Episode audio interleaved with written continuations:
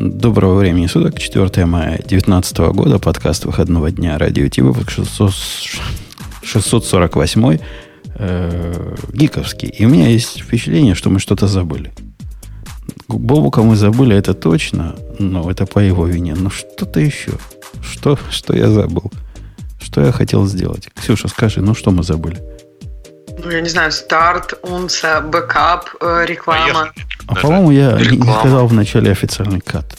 Ощущение какой-то неполноты не того, что я ну, сказал. Ну, что-то не отаижешь, что ли? Ну, теперь Digital Ocean и поедем по обычным темам.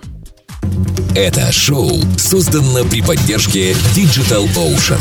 Digital Ocean – провайдер доступного облачного хостинга. Всего за 55 секунд и 5 долларов в месяц вы можете создать свой облачный сервер в одном из дата-центров, расположенных в Нью-Йорке, Сан-Франциско, Амстердаме и Сингапуре, и управлять им с помощью простой, интуитивно понятной панели управления или воспользоваться мощным мощным API.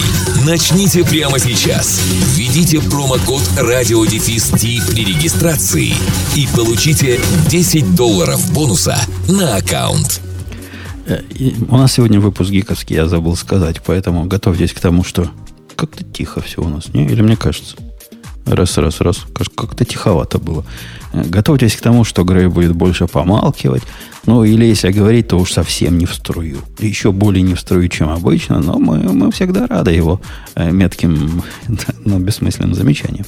Так что, Грей, ты, так сказать, welcome. Между прочим, ученые сводятся к тому, сходятся на том, что восстоить лыжи происходило от восстоить перья, а вот их на самом деле затачивают.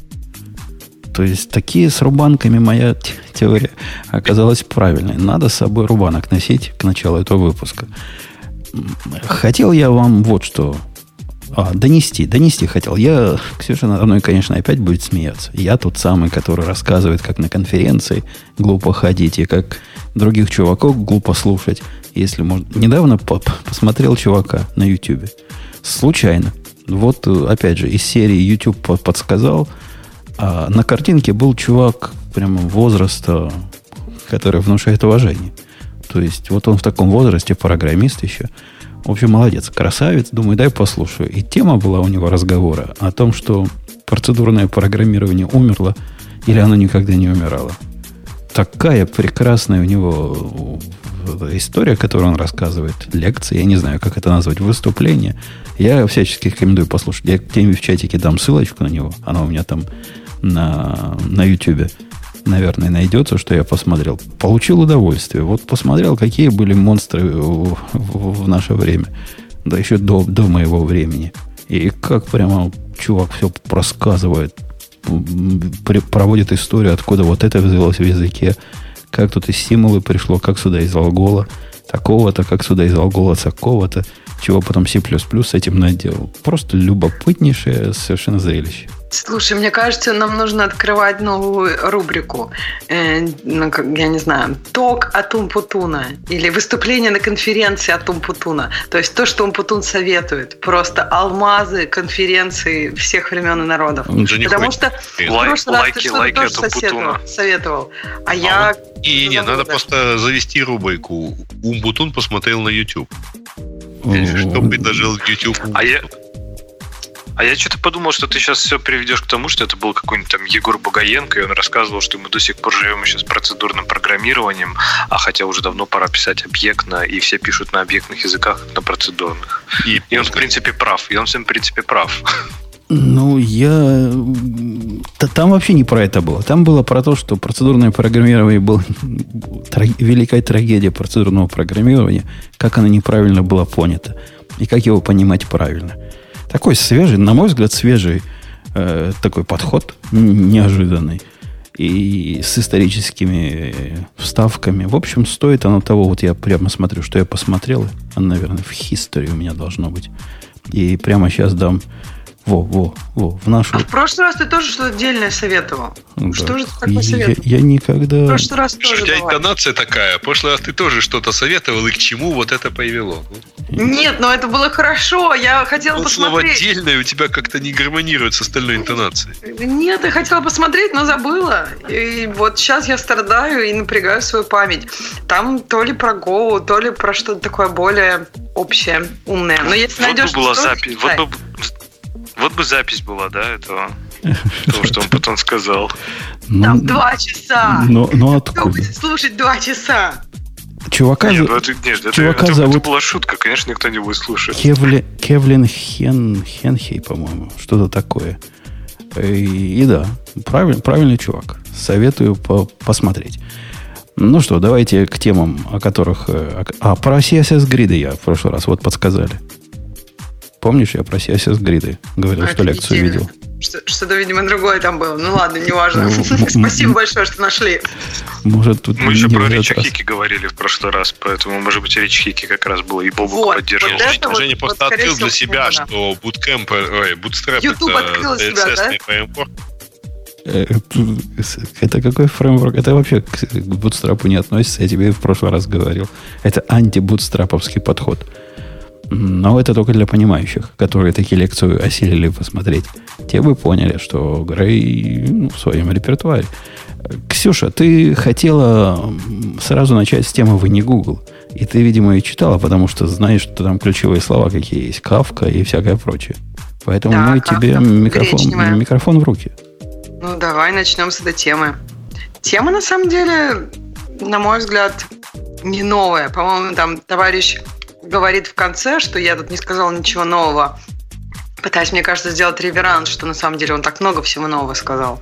Но мне кажется, тема не новая. То есть сам посыл совсем не новый. Примеры, которые приводит этот товарищ, в принципе, ничего.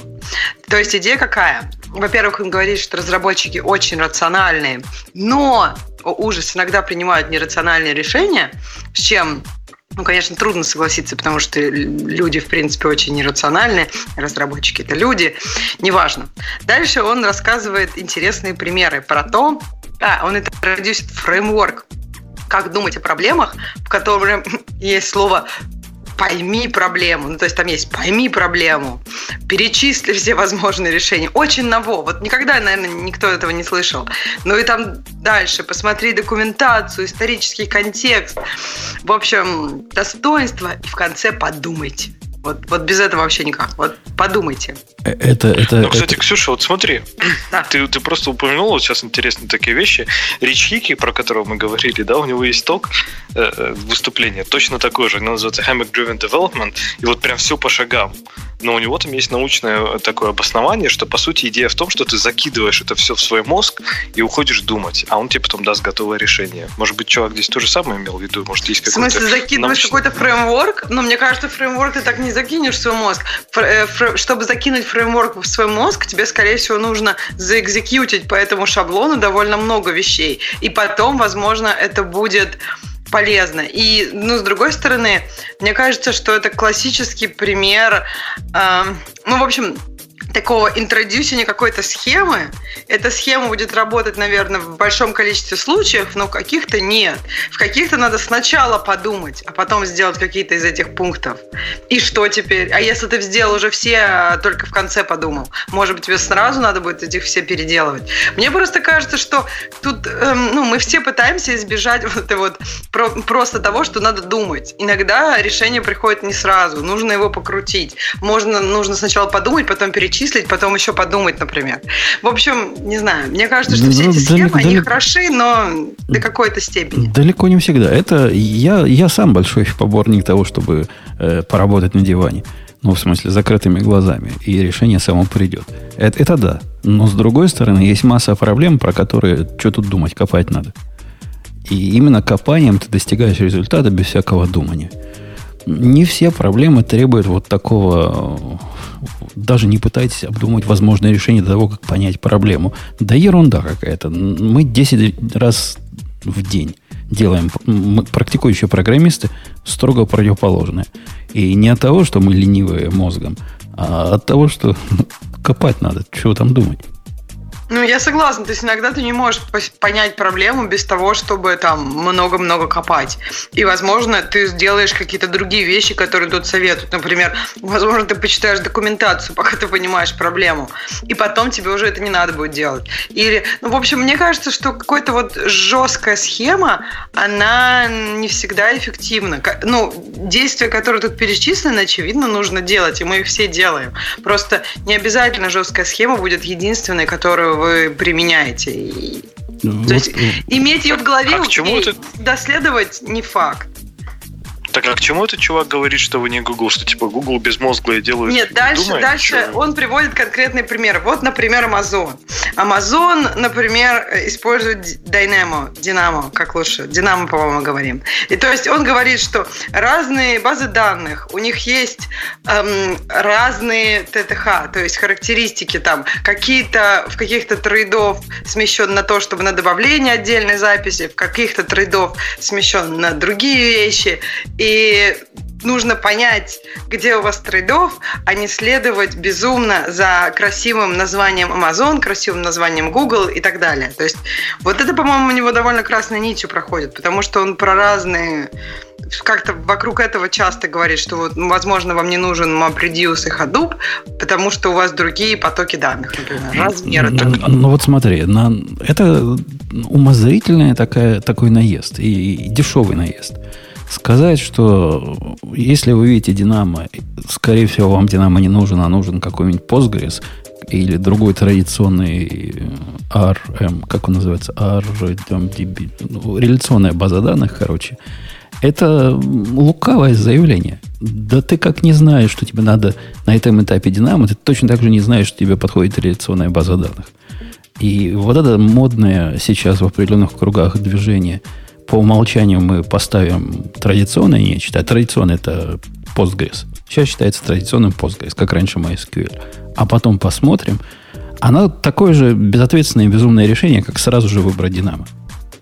Слушай, а почему? Ну, то есть, я сейчас просто адвокат дьявола в таком смысле, что если ты выбираешь что-то традиционное, не значит ли это, что информации про это больше всего, людей, которые это знают, неплохо больше? То есть, получается, что если ты выбираешь традиционное, ты идешь как бы по проторенной дорожке. Окей, ты идешь быстро, легко, в какой-то момент ты упираешься и понимаешь, окей, тебе это не подходит, ты сворачиваешь.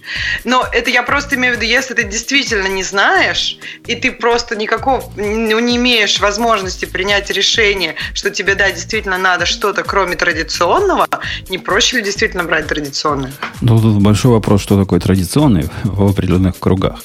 В кругах нас с Бобоком традиционный – это по умолчанию поставить Монгу.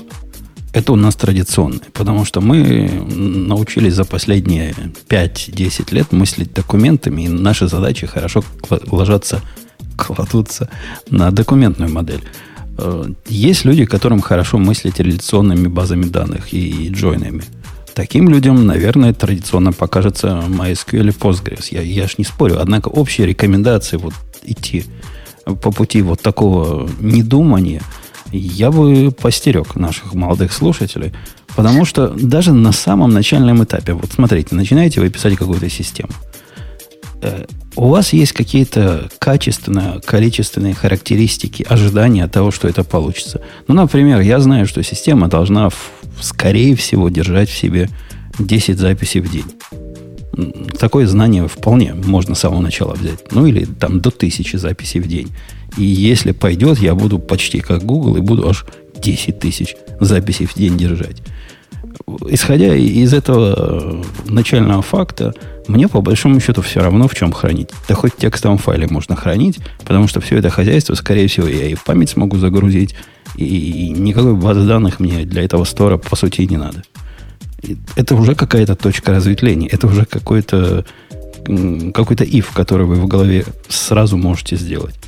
Если вы вообще ничего не знаете про размеры нагрузки и примерные способы использования – возможно, вам стоит больше подумать про задачу перед тем, как выбирать базу данных.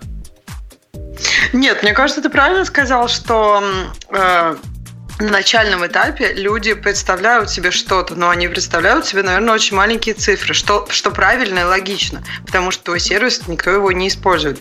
И вот как раз в этом случае, ты, когда вот неважно, что использовать, и можно прям текстовый файл, скорее всего, текстовый файл все равно не очень хорошее решение. И вот тогда как почему? раз... Ну, а почему не хорошее решение? Обоснуй. Ну, например, там есть тебе серчить надо в текстовом файле, да и в память его тоже грузить, возможно, может быть, там долго, и не, не тебе... Если я посчитал, ну, представляешь, я посчитал бы нашу систему комментариев и сказал, у нас за год я посмотрел, сколько комментариев бывает. В принципе, все их в памяти держать фигня вопрос. То есть вообще фигня вопрос. То бишь, э, тот storage persistent, который, он нужен исключительно для, для persistence, а не для функционального использования. Искать я смогу по памяти, поскольку по-любому будет быстрее. И, и чем это решение плохо? Тем, что я когда-то вырасту из тех 50 мегабайт, которые сейчас эта база занимает, до, до скольки? До 200 мегабайт? Ну, замечательно. И 200 мегабайт влезет. Сегодня влезет. А уж завтра влезет э, в три раза больше, чем 200 мегабайт. Это как раз устроит того, что я бы на его месте вот в эту сторону топил, что вы не Amazon, и поэтому не пытайтесь на себя примерять нагрузки Амазона. Однако это вовсе не означает, что нужно использовать традиционную реляционную базу данных, как, как э, прямой вывод из этого. Так, а почему э, ты считаешь, что традиционное это обязательно реляционное? Мне кажется, традиционное для тебя вполне может работать. То есть для тебя и Бобука это Mongo, для кого-то, кто знает Postgres, это будет Postgres. Вот я не знаю, про текстовый файл, мне кажется, все равно кост потом твоего переезда, когда это будет не влезать в память, он будет ну, весомее, чем сейчас использовать какую-то дефолтную для себя, а потом переехать в какую-то более правильную. Вот это как раз про то, что вы не Amazon. Что значит когда-то не будет влиять? Когда это когда-то наступит? Ты какой сценарий Подожди, себе мыслишь, даже чтобы... твои комментарии, мне кажется, хороший пример. Ну, вот мы тут 10 лет сидим. Не исключено, что еще десятку просидим. То есть комментариев, возможно, уже не будет влезать. Ну, либо если ты будешь докупать каждый год, Каждый год не докупать надо. Через, через, 10, через 10 лет сколько памяти-то уже может будет. А ну, мне вот кажется, здесь... Надо покупать постоянно. Ну, вот а сейчас... здесь, мне кажется, еще немножко логическая ловушка. Я просто автор... сейчас, простим, потом быстро отвечу автору, что э, у он говорит так, я не знаю, я статью, конечно, не читал, поэтому я с того, что слышал от Ксюши, говорю, э, что не надо там следовать советам Google, Амазона в тех практиках, которые они принимают, э, применяют. В чем-то да, но очень часто надо просто слепо делать то, что делают Amazon и Google. Почему? Потому что не за счет своих ошибок, там, потом и кровью они выработали эти практики. И иногда, ну, как есть старая поговорка, да, что умный человек э, учится, там, глупый человек учится на своих ошибках, а умный человек учится на чужих ошибках. То есть эти практики, которые они сделали, там, микросервисы, нереляционные базы данных и так далее, это что-то через... Они попробовали стандартно, они начали с традиционных методов и пришли к нетрадиционным. Почему-то, правильно? То есть почему-то это не работало. Может из-за нагрузки, не обязательно из-за нагрузки. То есть, ну, например, э, вот я согласен с Упутуном, что, в принципе, вот эта привычка тащить везде реляционную модель, это, это просто глупо. Да у большинства приложений нет реляционной модели. У, у 99% не нужны, не нужны транзакции. И первый вопрос, который люди говорят, а как мы сделаем транзакции в Монге? Никак. Вам они не нужны. Вам, у вас нет транзакций. Ну, строго вот, говоря, и... уже как-то можно. Ну, да, технически можно. Но я к тому, что я говорю, что иногда некоторые вещи, вот, которые делают там Amazon, Google, их надо просто принимать, их надо просто брать. Почему? Потому что эти люди вложили миллионы денег, потратили миллионы на свои ошибки, чтобы вам сказать, делайте вот так. Вот так будет работать Но в перспективе. Это, это, а... это, Леша, чревато боком. Мы видели, мы все видели, которые тут... Да что ж такое у нас-то с звуком сегодня? Мы все, которые тут давно сидим, видели, что это породило карго-культ. Самое явное его, вот просто кричащее Э, его э, проявление это было Hadoop, который является практикой Гугла, перенесенной на open source. То есть Hadoop, который, не знаю, сколько лет назад, лет пять назад, было наше все, и его втыкали в любые дырки. Ну, что там скрывать, ваш покорный слуга тоже пытался его воткнуть в любую дырку, но быстро понял, что идея это так себе. И вот эта попытка сделать как Google, попытка воспользоваться практиками Google без всякого, э, без всякой скидки на то, что любой другой способ при твоих конкретных размерах и твоих конкретных нагрузках окажется проще, быстрее, дешевле и понятнее. А здесь, мне кажется, проблема в том, что надо всегда учитывать задачу, которую ты решаешь. То есть это да, это сложно. То есть иногда, например, ну тот же Hadoop, да, это конкретно проблема больших данных. Прям больших данных. А то, что люди их используют для маленьких данных, это, конечно, бессмысленно. Это просто применение инструмента не по назначению. Но, опять же, я скажу, если у тебя будет задача именно, например, ну, обрабатывать огромные массивы данных, реально огромные массивы данных, там петабайты, да, я скажу, не изобретайте свой велосипед, возьмите то, что, то через чего прошел Google, возьмите ходу. И совершенно верно, автор тебе говорит, автор этой статьи говорит, что таких компаний, которым надо петабайты данных обрабатывать, по пальцам одной ноги пересчитать можно. И, скорее всего, просто с огромной вероятностью вы в этой компании не работаете. И, скорее всего, ваши большие данные это не те большие данные, для которых тот же Hadoop нужен. И автор ну, таки конечно, прав. если, если да, я согласен, что если применяется инструмент для решения не той задачи, для которой он создан, то ну, работать, ну, это будет бессмысленно, правильно? Но если мы говорим о той же самой задаче, которую решал Google, то есть большие данные это один только пример, да, их, их много. Там, не знаю, сайт reliability. Возможно, вам нужно сделать 5 девяток там в reliability. Тогда, может быть, стоит посмотреть на практику reliability Google. А может быть, вам нужно, я не знаю, еще, еще что-то там, какие-нибудь неструктурированные данные или, например, географически распределенные данные. То, может быть, тоже стоит посмотреть на практику Google, потому что сколько они в это вложили. То есть выбирать инструмент под задачу, конечно, но использовать те инструменты, которые уже большие ребята использовали, ну, все-таки, наверное, полезно. Ну, вот как раз в сторону Кавки, которую Ксюша вспомнил. Ты вернулась же к нам? Ты отходила? Да, Отваливалась. Да. Я не отходила, у меня интернет про- про- отходил. Пропадал интернет. Беда, беда. Так вот, Кавка, она с LinkedIn в тандеме упоминается. Почему, почему Кавка плохо, говорит автор? Потому что я так понимаю, что у LinkedIn побольше информационной, побольше как бы записей, а у вас их нет. Поэтому зачем вам кавка? Это слишком, слишком сложно для вас ну я опять, наверное, стану адвокатом дьявола, да, но если у вас есть много сообщений, то не используйте для них Postgres, используйте кавку, мне кажется, в да этом слушай, главный посыл. А, а он, по-моему, он говорит о том, что вот если как бы таких компаний, у которых есть такой волюм, на самом деле немного.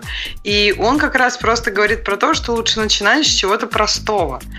В этой идее, в общем, нет ничего э, ну, странного. Она нормальная, она хорошая даже. Просто мне кажется, что люди либо начинают каких-то усложнений, либо наоборот совершенно ни о чем не думают. А найти баланс и делать, ну, то есть вот на, на то, чтобы хватало сегодня и завтра, потому что завтра можно как-то немножко предусмотреть, как бы предвидеть, сколько у тебя завтра будет записей. Ты можешь как-то экстраполировать из сегодня. То есть вот это самое сложное. Вот, Леша, представь, начинаешь ты проект, который на твоей любимой Java со спринком или даже на Kotlin, и не побоюсь этого слова – и в этом проекте ты понимаешь, что компоненты как-то сложно между собой общаются, им необходимо какой-то event bus придумать, какие-то, какой-то queue для RPC. Твой первый выбор будет Kafka, да я зуб даешь какой-нибудь ActiveMQ. Потому что только что пониже лежит, и, и, и, и уже где-то в Амазоне его можно в один клик запустить ну, рабит какой-нибудь, да, но тем не менее, о, моим выбором не станет какое-нибудь использование таблицы в базе данных, правильно? То есть, мне кажется, здесь очень важная разница. То есть, э, я очень много работал как раз вот с этим лин-подходом, то есть, мы как раз брали самые простые решения, и вот в какой-то момент у нас в команде один чувак сказал такую мысль, которая мне очень понравилась. Он говорит, мы должны делать что-то simple, but not stupid. То есть вот в этом, мне кажется, главный посыл. То есть выбирать правильный инструмент, как ты говоришь, не знаю, если им нужна шина сообщений, ну, я выберу шину сообщений. Может быть, не кавку, может быть, RabbitMQ. Но это точно не будет таблица в реляционной базе, да, потому что это очень просто реализовать. Это очень просто, но это неправильно. А тоже бабушка надвое сказала. Вот э, если, допустим, смотрим мы на RPC, то есть 90, наверное, процентов для чего используют в современном мире э, того же кролика, это делать через него RPC на независимые компоненты. Правильно? Ты ну, фигачишь туда сообщение, его кто-то выхватывает, что-то там подсчитывает и куда-то результат обратно кладет. Надо иметь очень серьезно, на мой взгляд, надо иметь очень серьезное основание, чтобы использовать подход RPC э, поверх э, очереди по сравнению с любым другим RPC, потому что любой другой RPC будет проще, быстрее в реализации и будет меньше содержать подводных камней. Сделайте вы RPC там по, поверх HTTP, какой-нибудь JSON RPC, что угодно, будет проще, чем если вы вставите в это дело middleware. Ну, вот в таком классическом ну, enterprise виде. Но здесь может быть риск в том, что у тебя зачастую это как бы определяет архитектуру, правильно? То есть смотри, если ты используешь, например, RPC через какой-нибудь Rabbit, то у тебя по умолчанию уже асинхронная архитектура. То есть ты приходишь с таким пониманием, как что, например, вызов у тебя не мгновенно отработает. Он через какое-то время, может да, быть, да, вернется. Да нет, да все не так. Fire and forget, вот о котором ты говоришь, то есть послал, и когда-то ты получишь, да не бывает. То есть бывает такое. Но во всех случаях, как я видел, как мои коллеги используют RPC, они используют RPC именно в классическом смысле, именно в синхронном виде. То есть на стороне клиента тебе надо выполнить, ты это делегируешь кому-то, и ты как дебил ждешь тут же рядом, пока придет ответ. Ты мог бы то же самое сделать при помощи синхронного HTTP вызова с лоад-балансером либо на стороне клиента, либо на стороне туда, ближе э, к получателю. Десятое совершенно дело. Какой-то консул мог бы прикрутить. Все это было бы проще в отладке и в управлении, чем если ты ввел в это дело новую сущность, которая, по сути, тебе для синхронных RPC вызовов не особо нужна. Так это две разные, это две разные задачи. Просто, это, скажем так, синхронная очередь это неподходящий инструмент для синхронных вызовов. Здесь я согласен. Но мне кажется, речь здесь идет о том, что как только ты начинаешь, например, добавлять, задумываться о том, что тебе нужна синхронная коммуникация, то не надо ее изобретать поверх чего-то, что там тебе кажется проще какой-нибудь а, файл, почему, а почему не надо? А почему, а почему не надо? Ну, Потому что, скорее всего, ты в итоге придешь к Рабиту, или ты придешь к Кавке. Да не придешь. Изобретешь ну, сам. Ну, вот представь, у тебя есть ситуация, когда у тебя полностью синхронный API на стороне твоего, твоего вот этого клиента, ну, с точки зрения э, Rabbit, клиента, который к этому брокеру подключается. И вот в один день тебе захотелось сделать его синхронным. Да вообще это никак к middleware не относится. Тебе вообще его никак задействовать не надо. Ну, делай его асинхронным. У тебя вот там Go, Go рутину запускай, э, канал туда прокинь и жди завершения.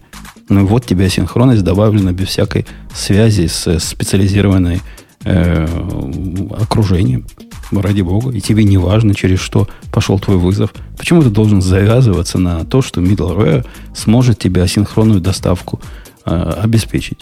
С чего вдруг? Но под асинхронностью я скорее имел в виду именно, скажем так, парадигму и архитектуру, а не именно асинхронный вызов, да, то есть когда ты не просто ждешь, когда у тебя операция завершится, а когда тебя кто-то дернет, скажет, знаешь, вот я доделал, вот результаты операции, которую ты спрашивал позавчера, вот они. И ты такой раз и обновляешь свою систему. Ну, так оно, оно, не том... так, оно не так в Рэббите, конкретно в Рэббите не так оно работает. То есть ты можешь, конечно, накрутить или драйверы какие-то у тебя есть для твоего любимого языка, которые тебя дернут колбеком. Но так тебе ничего не мешает колбек придумать и поверх э, каналов или поверх рутин, если тебе именно колбек хочется зачем-то, что мне видится странной идеей. А как же там корреляциями вот это вот все смачить, подписаться на нужный канал? Вот да, это да, вот, вот это как раз введение той самой сложности совершенно дикой. Например, а что будет с твоими э, корреляционными ID, когда один из нодов упадет? У тебя до этого такой проблемы не было.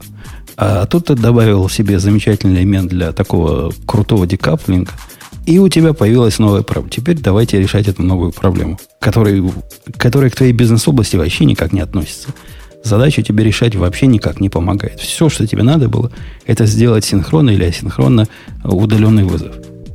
Так это тогда, опять же, не та задача, правильно? То есть тебе на тот же Rabbit потребуется, когда у тебя задача будет не сделать синхронный или асинхронный вызов, а нам накидать, не знаю, 150 продюсеров и полмиллиона э, сабскрайберов.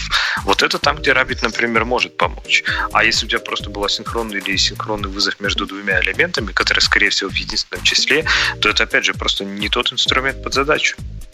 А, ну вот коллега мой решал с Rabbit, он сначала с ActiveMQ решал, после того, как я ему Rabbit показал, ему Rabbit гораздо больше понравился. И он решал проблему такую. У него такой, как он это называет, генетический, ну, то есть такой псевдо-машин learning алгоритм, который получает много-много событий. Э, эти события кладет в, э, в Rabbit. Из Rabbit это, это RPC, то есть кладет он в смысле удаленного вызова делает этот удаленный вызов на одного из консюмеров, которые с другой стороны рабита сидят, они там свое просчитывают, прямо долго считают. Конкретно каждая штучка долго считается. Поэтому вот этих э, железок много, которые считают, и отдает ему обратный результат. Ты на самом деле думаешь, что вот Rabbit в этой архитектуре э, чем-то реально ему помогает?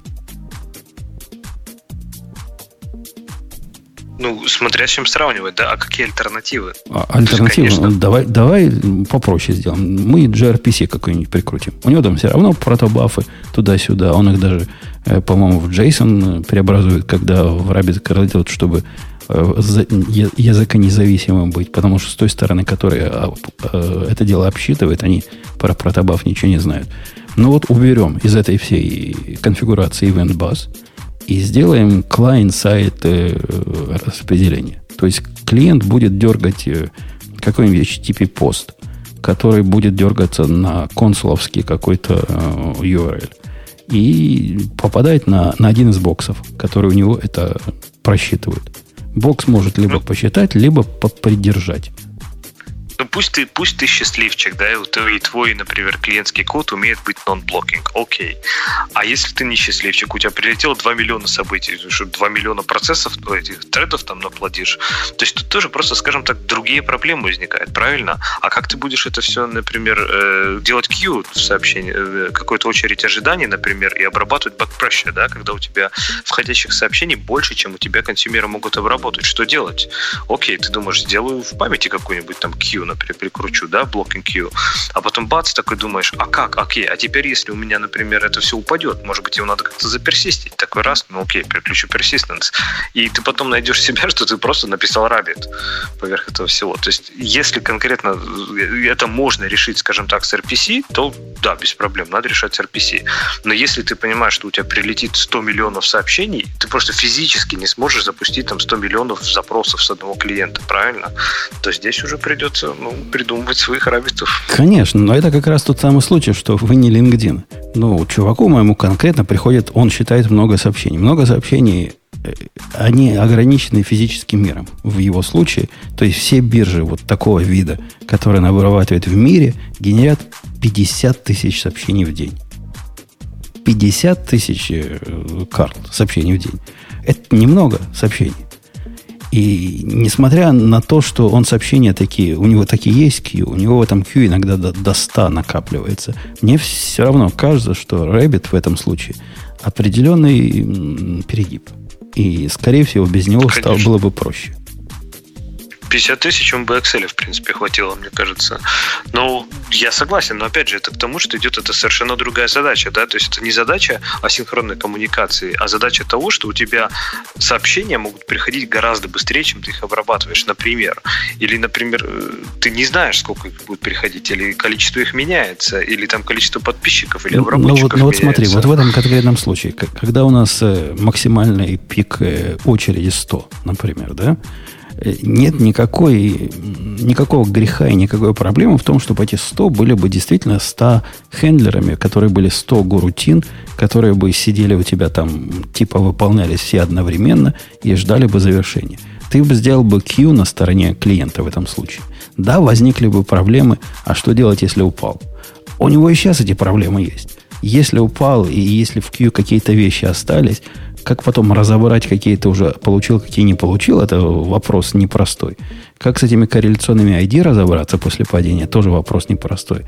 Вокруг этого он и сейчас накручивает, при том, что, казалось бы, есть такой middleware замечательный, который просто специально придуман, чтобы все эти проблемы решать. Справедливости ради, он использует этот Rabbit в, в таком довольно умном режиме, что действительно как-то оправдывает его наличие даже при таком объеме он играется с приоритетами. У него некоторые сообщения приоритетны, некоторые не приоритетны. И тут уже действительно вопрос, стоит ли овчинка выделки самому эти приоритеты придумывать. Э, на этом месте я сказал, не, ну, возможно, уже тут Рэббит как-то какой-то имеет смысл. Однако это такой редкий случай, когда не просто тупо кладешь в очередь и выполняешь что-то из нее, а, а как-то с ней умно обращаешься. Подожди, а когда упал, точно Rabbit не помогает восстановить контекст лучше, чем если бы это была твоя самописная штука? Ну, помогать он помогает, но магически он ничего тебе такого не сделает, что вот вдруг поднялся и вдруг все заработало. Там бывают, бывают разные ситуации, которые надо обрабатывать на клиенте при подъеме. Это не, не магия, к сожалению. К сожалению, оно все само не заработает просто включением Rabbit.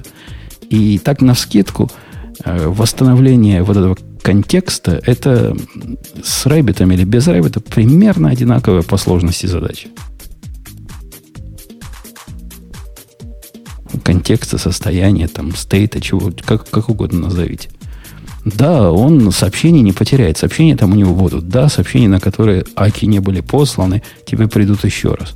Ну, тут... А, то есть наоборот, то есть как бы ты не потеряешь. То есть если ты сам что-то пишешь, то ты, возможно, что-то потеряешь. Но тут проблемы дупликации, да? То есть тебе нужно Тут проблемы и дупликации, и, и разорванного состояния, которое, ну, представляешь, ты обрабатывал не, ну да, кого-то. надо в да, да, момент. Да и в процессе упал. Как понять, что ты в процессе упал и не смог, э, и у тебя там транзакция, не транзакция была, черт знает, что там у тебя было.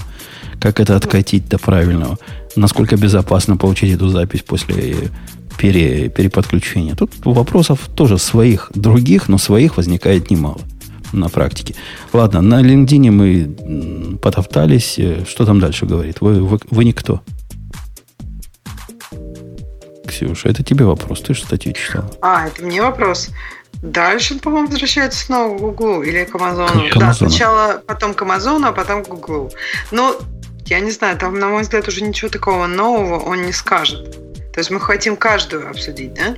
Он утверждает, что Amazon... За что он тут Amazon ругает? За... А, он как раз его не ругает. Не ругает, да, он хвалит его, Грей прав. А, ну, я не читал, расскажи. Я так, по диагонали. Они говорят, что вот э, Amazon...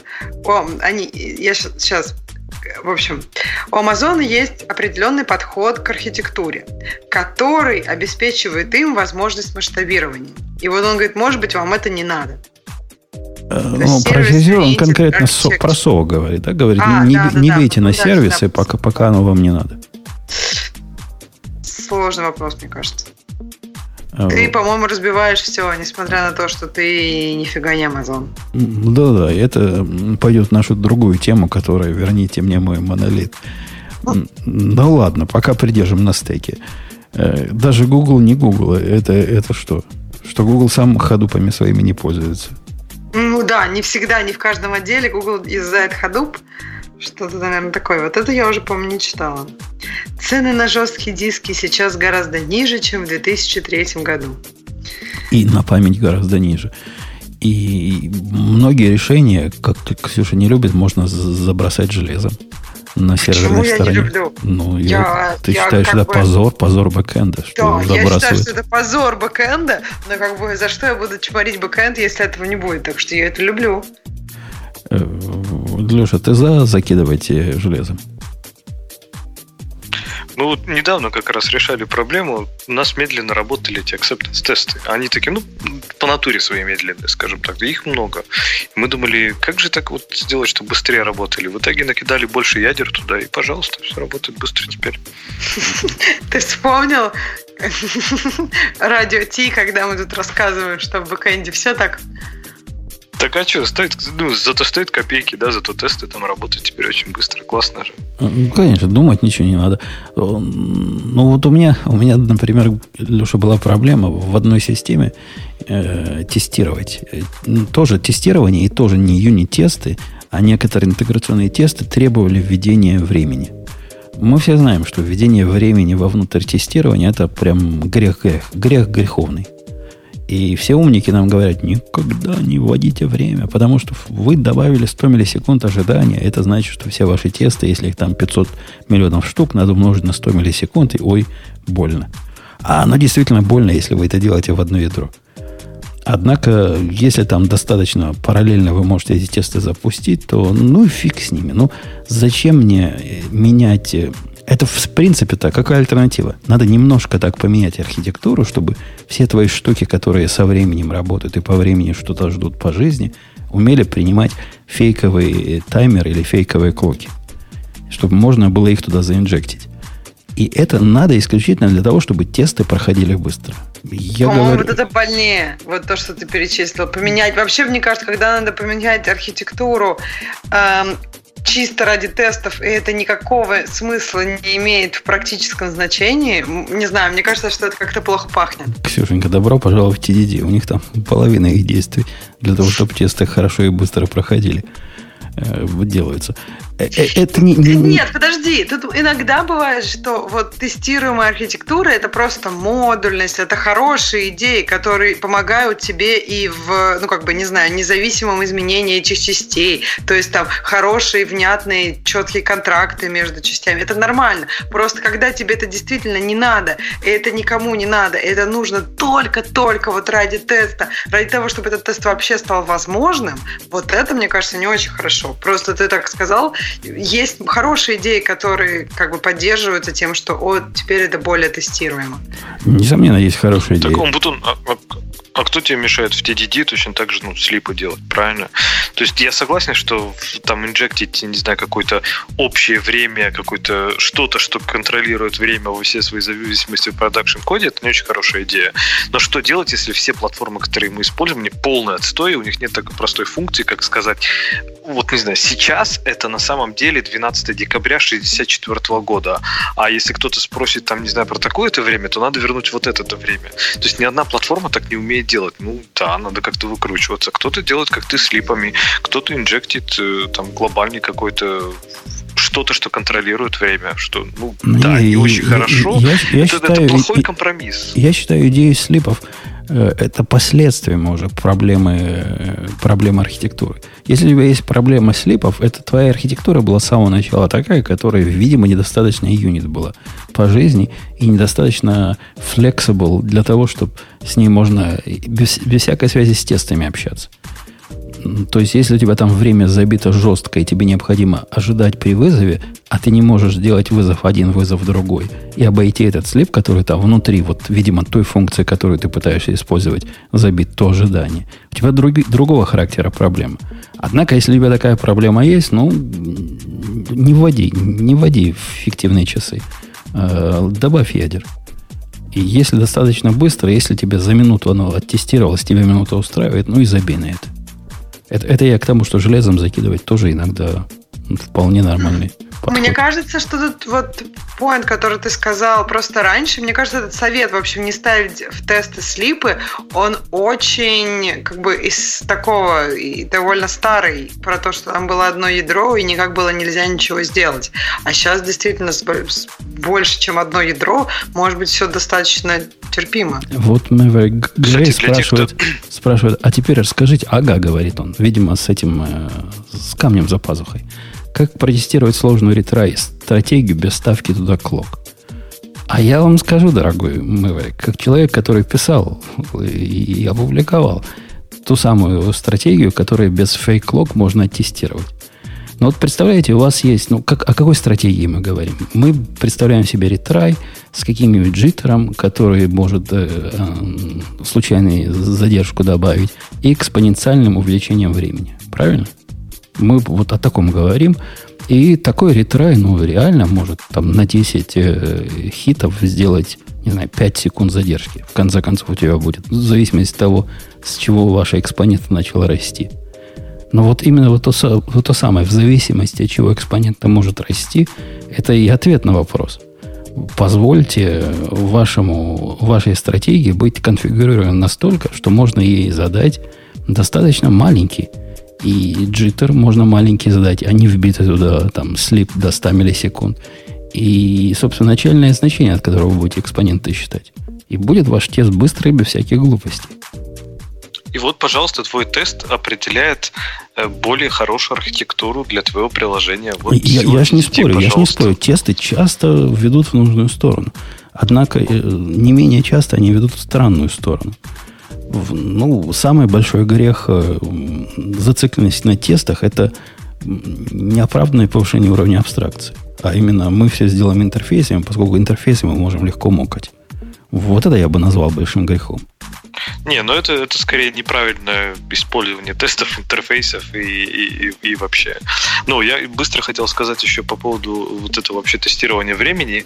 Такой совет тем, кто использует Java, если вы используете, ну, даже не Java, JVM, есть такая отличная утилита, называется Awaitility. Если абсолютно необходимо ждать, хоть, ну вот кровь из носа нужно чего-то ждать, то вместо слипов можно использовать ее. Она как раз делает умный экспоненциальный бэков. Э, и она умеет, типа, попробовать сразу сразу, попробовать через какое-то время, там увеличивать тайм-аут и так далее, не блокировать. Она вообще, короче, очень умная, прям классная и такая вся себя няшечная. Поэтому, если уж надо ждать, то лучше ждать хотя бы как-то по-умному, а не просто тредслипом на полминуты. И вывод он дает из этого какой? Главное понять проблему. Ну, ты молодец, капитан очевидность. Да, да, понять проблему круто, если ты ее можешь понять. Тут мне недавно совещание было, недалеко, как в четверг.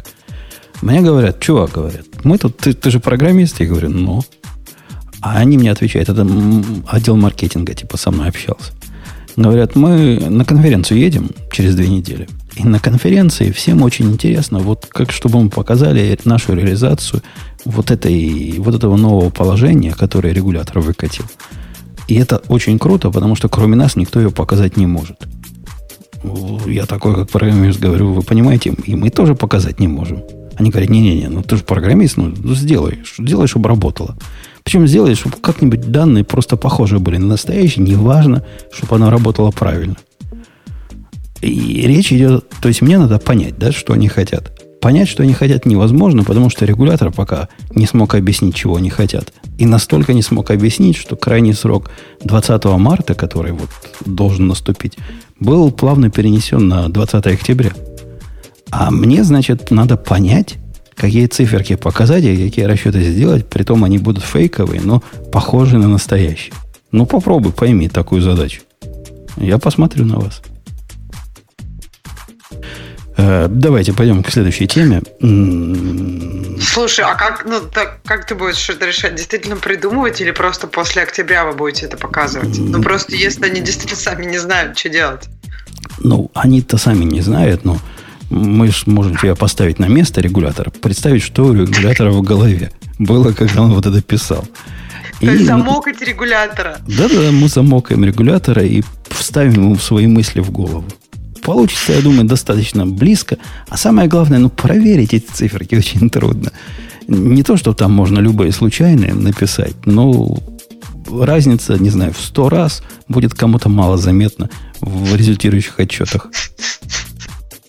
Слушай, ну мне кажется, тут понятно, что проблему, в общем, не обязательно понимать. Ты понял, на самом деле, ты понял проблему, как это все работает, что как бы разница в сто раз не так сильно важна. Главное, чтобы красиво было. Ну да, главное, что... Проблема в том, что Проблема в том, чтобы показать демку, правильно? на, на конференции. Вот это проблема. Конечно. Надо демку показать. При, при этом мы единственные, которые такие борзые, что уже заявили.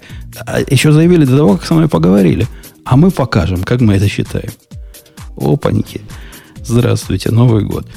Э, есть тема, которая, Леша, тебе тут, наверное, сильно понравится, потому что я сомневаюсь, что Грей ее сильно уж поддержит, о том, что Go на, вышла на финишную, так сказать, прямую, на, на ту самую траекторию, когда она станет новым э, enterprise э, языком, тем самым, который, видимо, вытеснит с рынка Java, Kotlin и всякие прочие подобные питоны. Кого еще можно вытеснить из enterprise?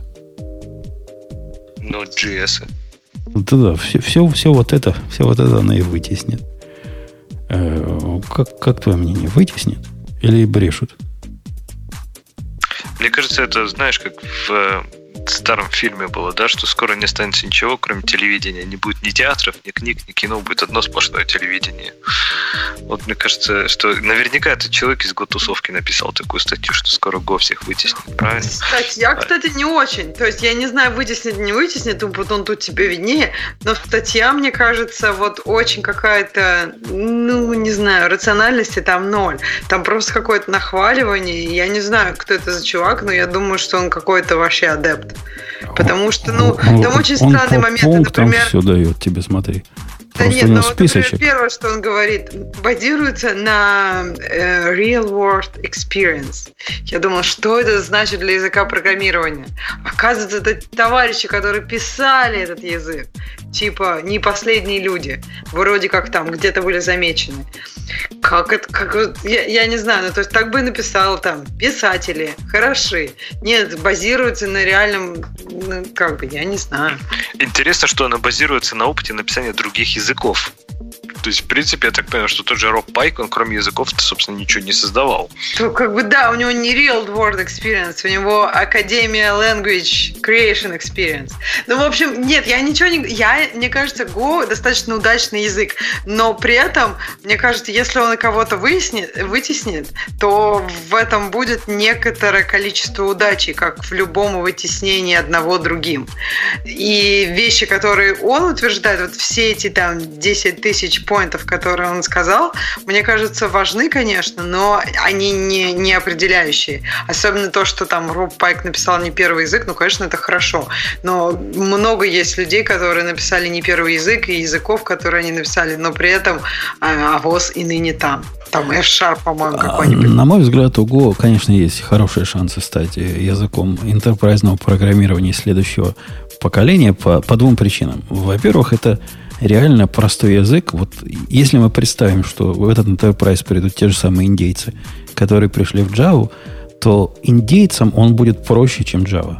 Просто, несомненно, проще. Они, конечно, сложных частей трогать не будут, но так они у Java сложных частей сейчас не трогают. А простые части Go проще, чем простые части в Java, на мой взгляд. Так, а у меня вот вопрос. Кажется... Я вот, вот с этим не уверена, что согласна. Я когда первый раз попробовала Java, мне казалось, ну просто нет языка проще. А Java какая-то... Вот если просто на супер базовом уровне, без стримов, без вот каких-то новомодных штук, а вот такая Java старая, обычная Java. А если мы говорим про Go, я попробовала Go, но правда мне был очень маленький, там я написала небольшую программку. Мне показалось, что какие-то вот простые вещи, там, не знаю, цикл написать или что-то такое, мне показалось сложнее. Java как-то, не знаю, просто интуитивнее исследует как бы, все эти языки, да, которые я знала просто до этого момента. Может быть, у меня как-то все языки в Java меня подталкивали, я не знаю. Но ну, вот я не понимаю, почему простые, самая простая Java не равна самой простой Go. А можно, подожди, потом, сейчас мы сейчас с Ксюшей на тебя вдвоем навалимся и заборем тебя. Ну что Грей явно тебя не поддержит в этом разговоре. А почему, мне кажется, Go не заборит? Ты сам ответил, почему он не заборит Java. Потому что ты сказал, что это очень простой язык. И это, опять же, вот все время все возвращается к Ричарду Хики, да? То есть у Ричарда Хики есть такой, э, опять же, презентация, называется Simple и Easy. Simple made easy. То есть него есть деление на языки, которые simple и которые easy. И simple ему противоположность комплекс, easy ему противоположность hard, правильно? Так вот, современный мир, мне кажется, уже сказал свой, свой сделал свой выбор. Они выбирают easy, а не simple. Есть определенная группа людей, которые приходят к simplicity. И эти люди выбирают Go, они выбирают Clojure, они выбирают еще что-то. Ну, скажем так, кто-то, кто выбирает Clojure, у них там определенные эстетические предпочтения могут быть по сравнению с тем, кто выбирает Go. Но тем не менее, эти люди выбирают simplicity в ущерб чему-то другому. Но мир-то хочет easy, чтобы накидал, там, не знаю, кинул пару аннотаций, бац, у тебя все там работает. База данных, security, странички рендерятся, и все работает.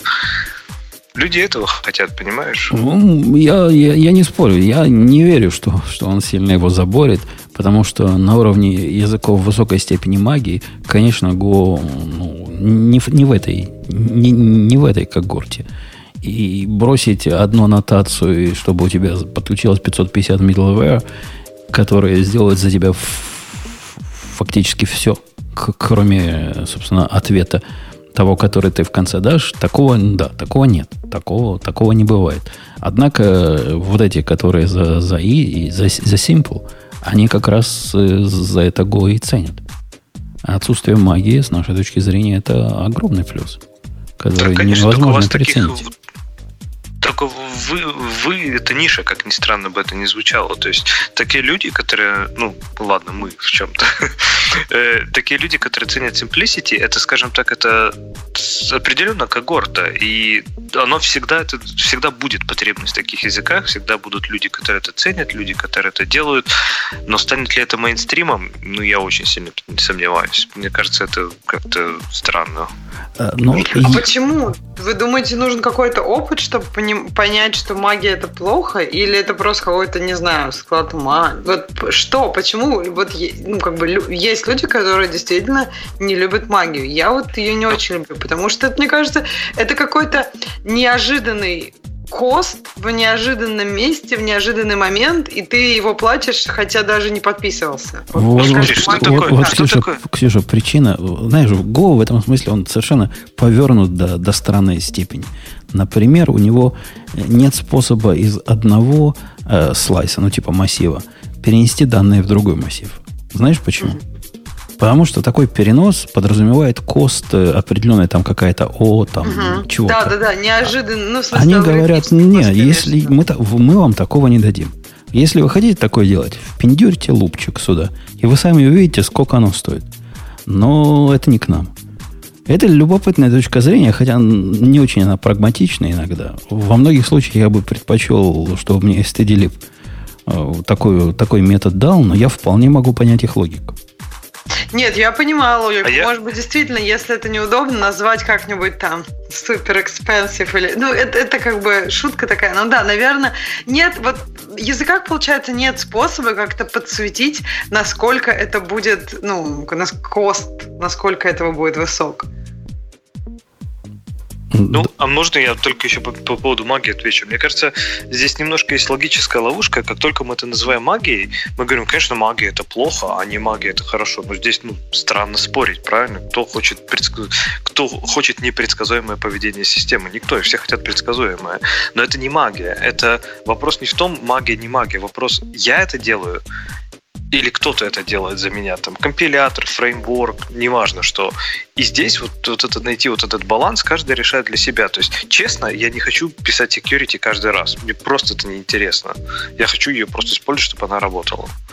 И мне не хочется ее интегрировать, эти каких-то middleware. Ну, господи, ну сделай как-нибудь сам это. Зачем? Я сто раз это делаю. Я пишу одну и ту же вещь миллион раз. Почему я должен делать одни и те же действия каждый раз? Я хочу это ну, упростить. Там, до аннотации, до какой-то, я не знаю, строчки в конфиге, до какой-то галочки в интерфейсе, чего угодно. Но это не магия, да? Это просто я делегирую это кому-то. А ну, там, во многих языках, например, в Go, это скорее наоборот. Это моя ответственность как программиста об этом позаботиться. Это, наверное, не хорошо и не плохо, но это все-таки не магия. Это кто, кто отвечает за функционал какой-то Ну, определенный. ну вот уж смотри, пример из жизни. Почему я считаю, что твоя точка зрения абсолютно вредная. Ставка на магию, она чревата боком. А особенно чревата боком для молодых. Молодые это про магию, они действительно не как к магии относятся. Ну, вписал аннотацию, оно как-то заработало. И заходить, смотреть, а как, собственно, это реализовано, они не станут. Ну, не для того их учили в их э, трехдневных курсах повышения квалификации, чтобы они туда заходили. В результате программа обрастает неявными вещами, которые типа должны что-то делать. Наш китаец недавно типа что-то сделал. Выставил э, голым э, рестом э, API, который, за который руки отрывать надо.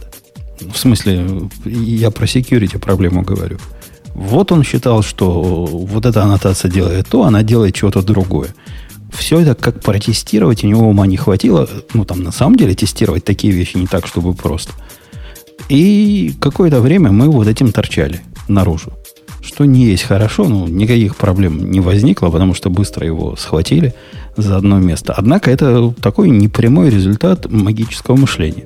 Ну, как говорит, я, я посмотрел в проекте, по-моему, в моем он даже проекте посмотрел. Ты сделал же вот так, и у тебя там работало, и у тебя там какой-то ауф происходил, а почему у меня не будет?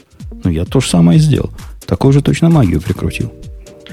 А у меня есть контрпример тебе. Ну, во-первых, смотри, отвечая на твой вот этот пример.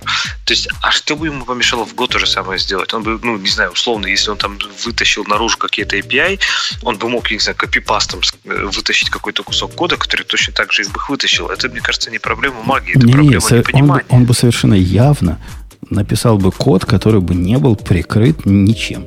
То есть он бы совершенно явно не вставил туда...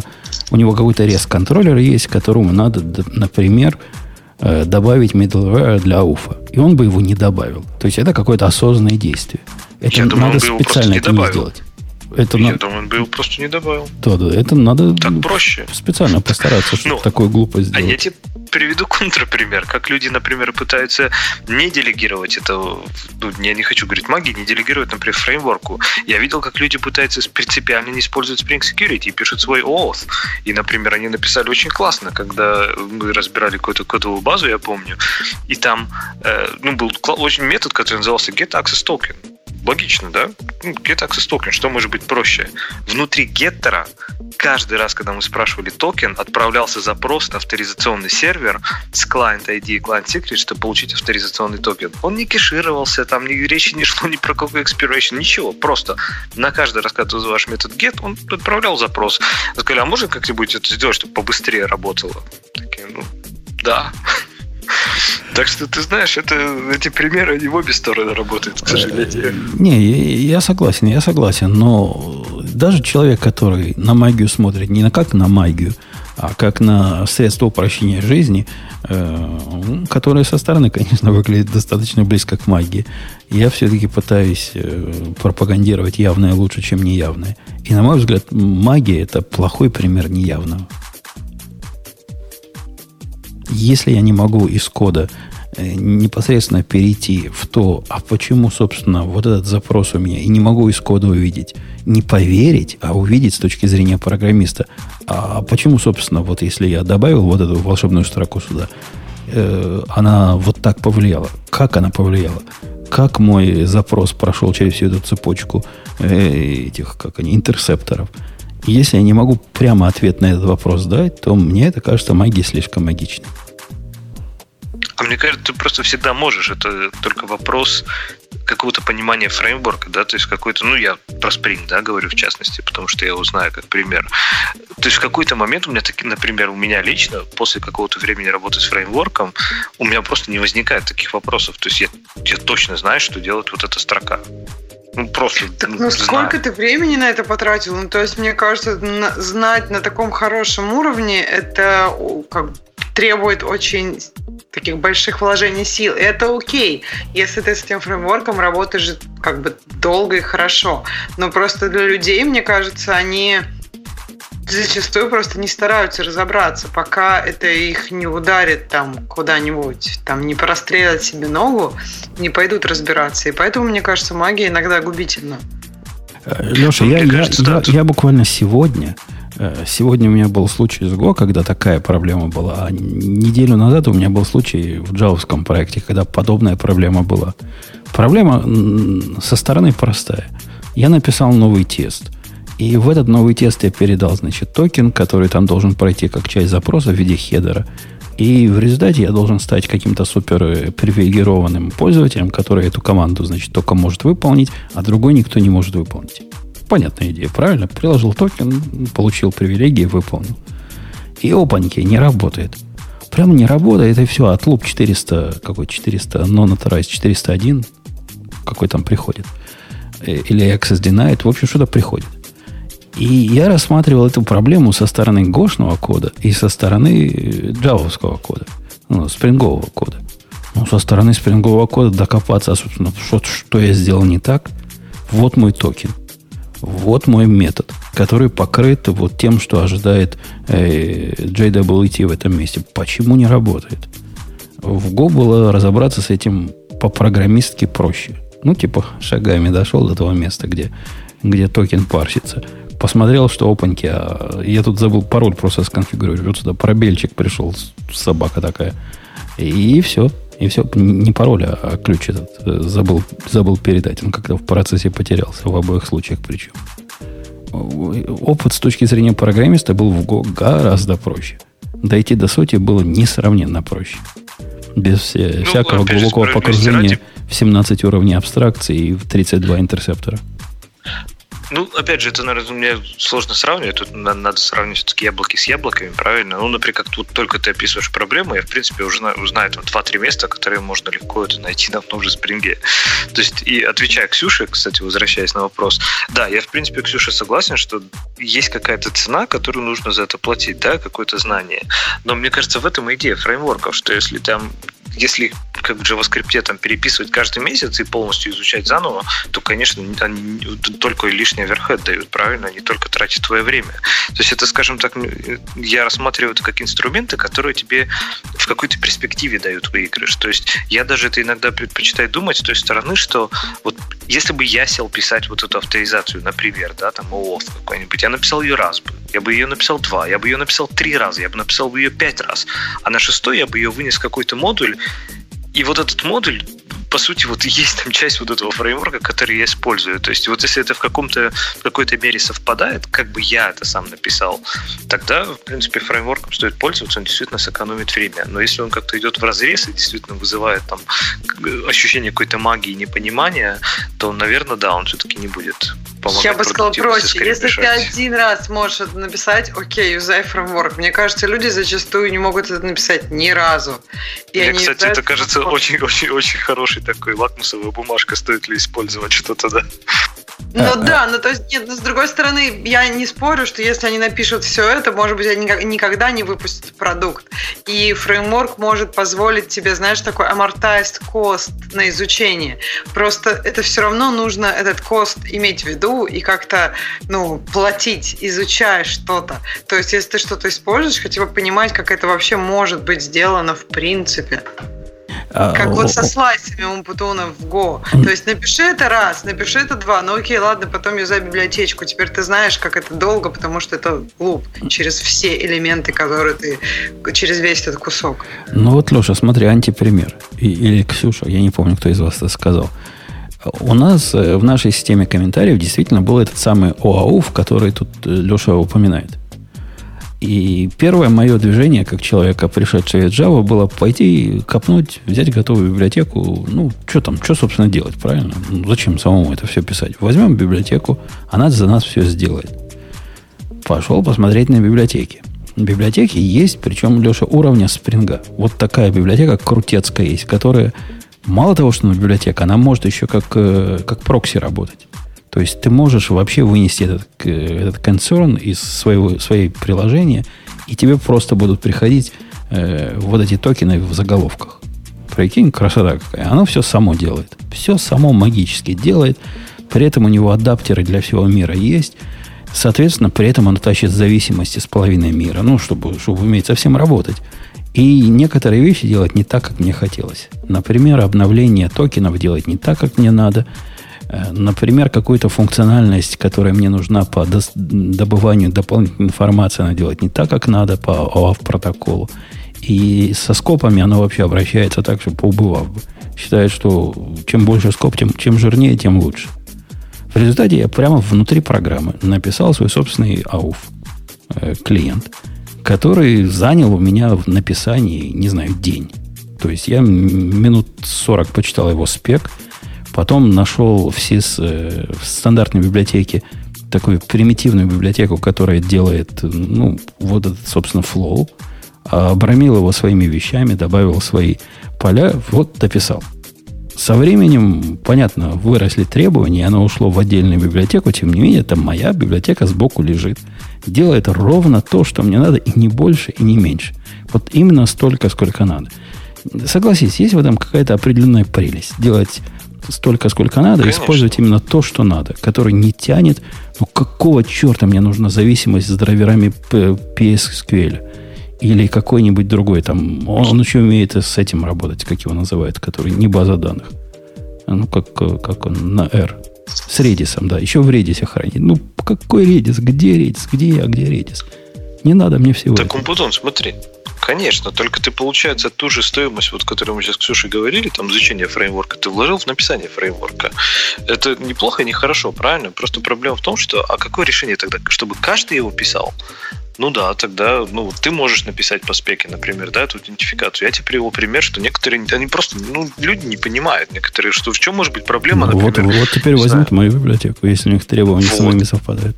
Ты написал фреймворк. Поздравляю. Нет, маленький, я не написал фреймворк. Я написал библиотеку, а никакой Конечно. не фреймворк, без а потом, всяких А потом у тебя сверху эту библиотеку, тебе придет человек и скажет, слушай, а можно это с Redis интегрировать? Тут вообще надо. А, а я скажу ну, нет, чувак. а я скажу нет. А я скажу, ну, тогда нельзя. ты написал просто очень маленький фреймворк, которым кроме тебя никто не будет пользоваться. Нет, я скажу, нельзя. Вот, вот у тебя, скажу, чувак, Это есть не- возможность передать Да. прямой провайдера, а уж ты передай его в виде кложера, там, редишь, медишь, все, Да. что хочешь делать Да. внутри. Это и есть, вот по сути, это то, что ты писал, это и есть, ну да, вот собери такую библиотеку библиотеку библиотек, и ты получишь, ну, фреймворк, дай ему красивое имя, и пожалуйста. То есть это так и работает, по В сути. Spring то же самое. в чатике что- спрашивают из присутствующих только Умпутун написал свой компьютер C перед тем, как использовать готовый. Дружище, ты просто как вопрощающий не, не понимаешь, насколько, насколько Умпутун старый. К сожалению. Действительно. Потому что Да когда, вообще, когда он вот нет, писал вот он свой... действительно написал свой компилятор C, но после того, как попробовал все существующие. Они Мгм. просто делали все вот не так, как ему нравится, и слишком много еще тянули зависимость. Все так, только с точностью наоборот. Когда я писал свой компилятор C, просто компилятора C для платформы, которая мне нужна была, не было в природе. Вообще вот во вселенной не было. И было два выбора. Либо писать свой компилятор C, либо продолжать писать дальше на ассемблере. Вот, вот такого, такого характера стоял выбор. То есть ты имеешь в виду, чтобы тогда у тебя хотя бы была причина написать его, а сейчас ты пишешь в библиотеке просто для удовольствия, чтобы Spring не юзать. Не, это другой язык. В этом языке спринга нет. И библиотеки, которые я нашел, мне виделись чрезмерными, э, слишком тяжелыми, делающими слишком много. И с точки зрения того, что связано с безопасностью, я бы им палец в рот не положил. Так они делали слишком много, чтобы работать для многих людей, правильно? Твоя библиотека делает мало и работает только для тебя. Другой человек придет, ему это не будет подходить. Он начнет там что-то, не знаю, либо по тебя переписывать, либо вы попытаетесь найти компромисс, чтобы это для вас обоих подходило. А представь, найти компромисс там для 10 тысяч разработчиков, для, а потом для 10 миллионов разработчиков. То есть ты в конце концов приходишь к достаточно такому общему абстрактному коду, все такие вот или компоненты изолированы, выделены, вынесены, заменяемые и так далее. И получаешь фреймворк. Ну, нет, не получаешь фреймворк. Ну, не получаешь фреймворк. Ты не получаешь системы э, сложных иерархий, ты не получаешь системы высокого, высокой степени магии. Ты получаешь именно то, за что заплатил. Именно то, что спрограммировал. Ты получаешь кусок такой, Потому что ты который... ее писал. Ты получаешь кусок, который тебе, казалось бы, было бы разумно иметь в стандартной библиотеке, которого нет в стандартной библиотеке. Например, я писал, Леша, свои семафоры. Прикинь, свой семафор написал.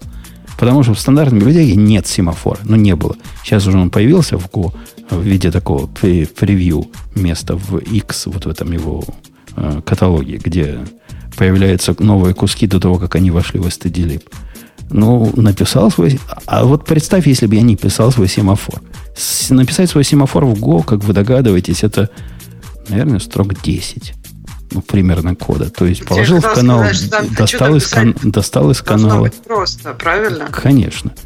Но с точки зрения Леши я не должен был это делать. Я должен был взять библиотеку, которая называется супер супер-дупер семафор, которая умеет семафоры решать во всех случаях. Мало того, что она решает семафоры, она умеет семафоры в консуле хранить, ну, чтобы распределенно ж могло работать. Умеет в Монге хранить, ну, чтобы, ну, чтобы, чтобы было. И еще в, в реляционной базе данных, потому что как, как без этого. Я говорю, не, не, мне, я лучше 8 строчек напишу. Вот, и таких, и таких, как вы, их, э, мне кажется, к этому и вел вот статьи, что их не так много людей. То есть очень многие предпочитают просто взять готовое, что работает. Ну, она работает с консулом, ну, я не буду использовать консул. Ну, может быть, потом захочу в будущем. А сейчас он, ну, ну, есть там зависимость на консул, ну, да и фиг с ней, пусть будет. Зато я могу просто притащить какую-то библиотеку, и если, например, не знаю, потом внезапно Go что-то там поменяет, у него моя имплементация семафоров работать не будет, я вообще о ней думать не буду, обновлю библиотечку, и раз, у меня все, она магически начнет снова работать. Не магически, да, а благодаря чьим-то другим усилиям другого человека она просто начнет работать. Мне кажется, просто в этом и компромисс-то всегда. То есть, либо я это напишу, либо кто-то за меня это напишет, и все. Ну вот ты предпочитаешь писать сам. Да не предпочитаю Ну. писать сам. Это ложное впечатление. Например, когда мне нужно было разбор и сбор маркдауна делать, ну, не было у меня мысли такой писать. То есть, вообще у меня мысли самому писать не возникает никогда, пока нет другого выхода. Очень часто просто нет другого выхода. Очень часто то, что тебе кажется доступ, нормальным решением, а именно библиотека семафора, которая э, тянет зависимость от консула, которая работает при помощи 35 адаптеров, которые туда передаешь, мне кажется дичью. И это дичь такого уровня, уров, дичь уровня спринга, которую я буду избегать э, всякими способами, которые могу как раз Spring появился как ответ на дичь Java EE, поэтому он как раз вот был да, имплементацией да, да. того, что ты говоришь, простых, ясных, очевидных концепций. Но он вырос в свою собственную дичь в результате.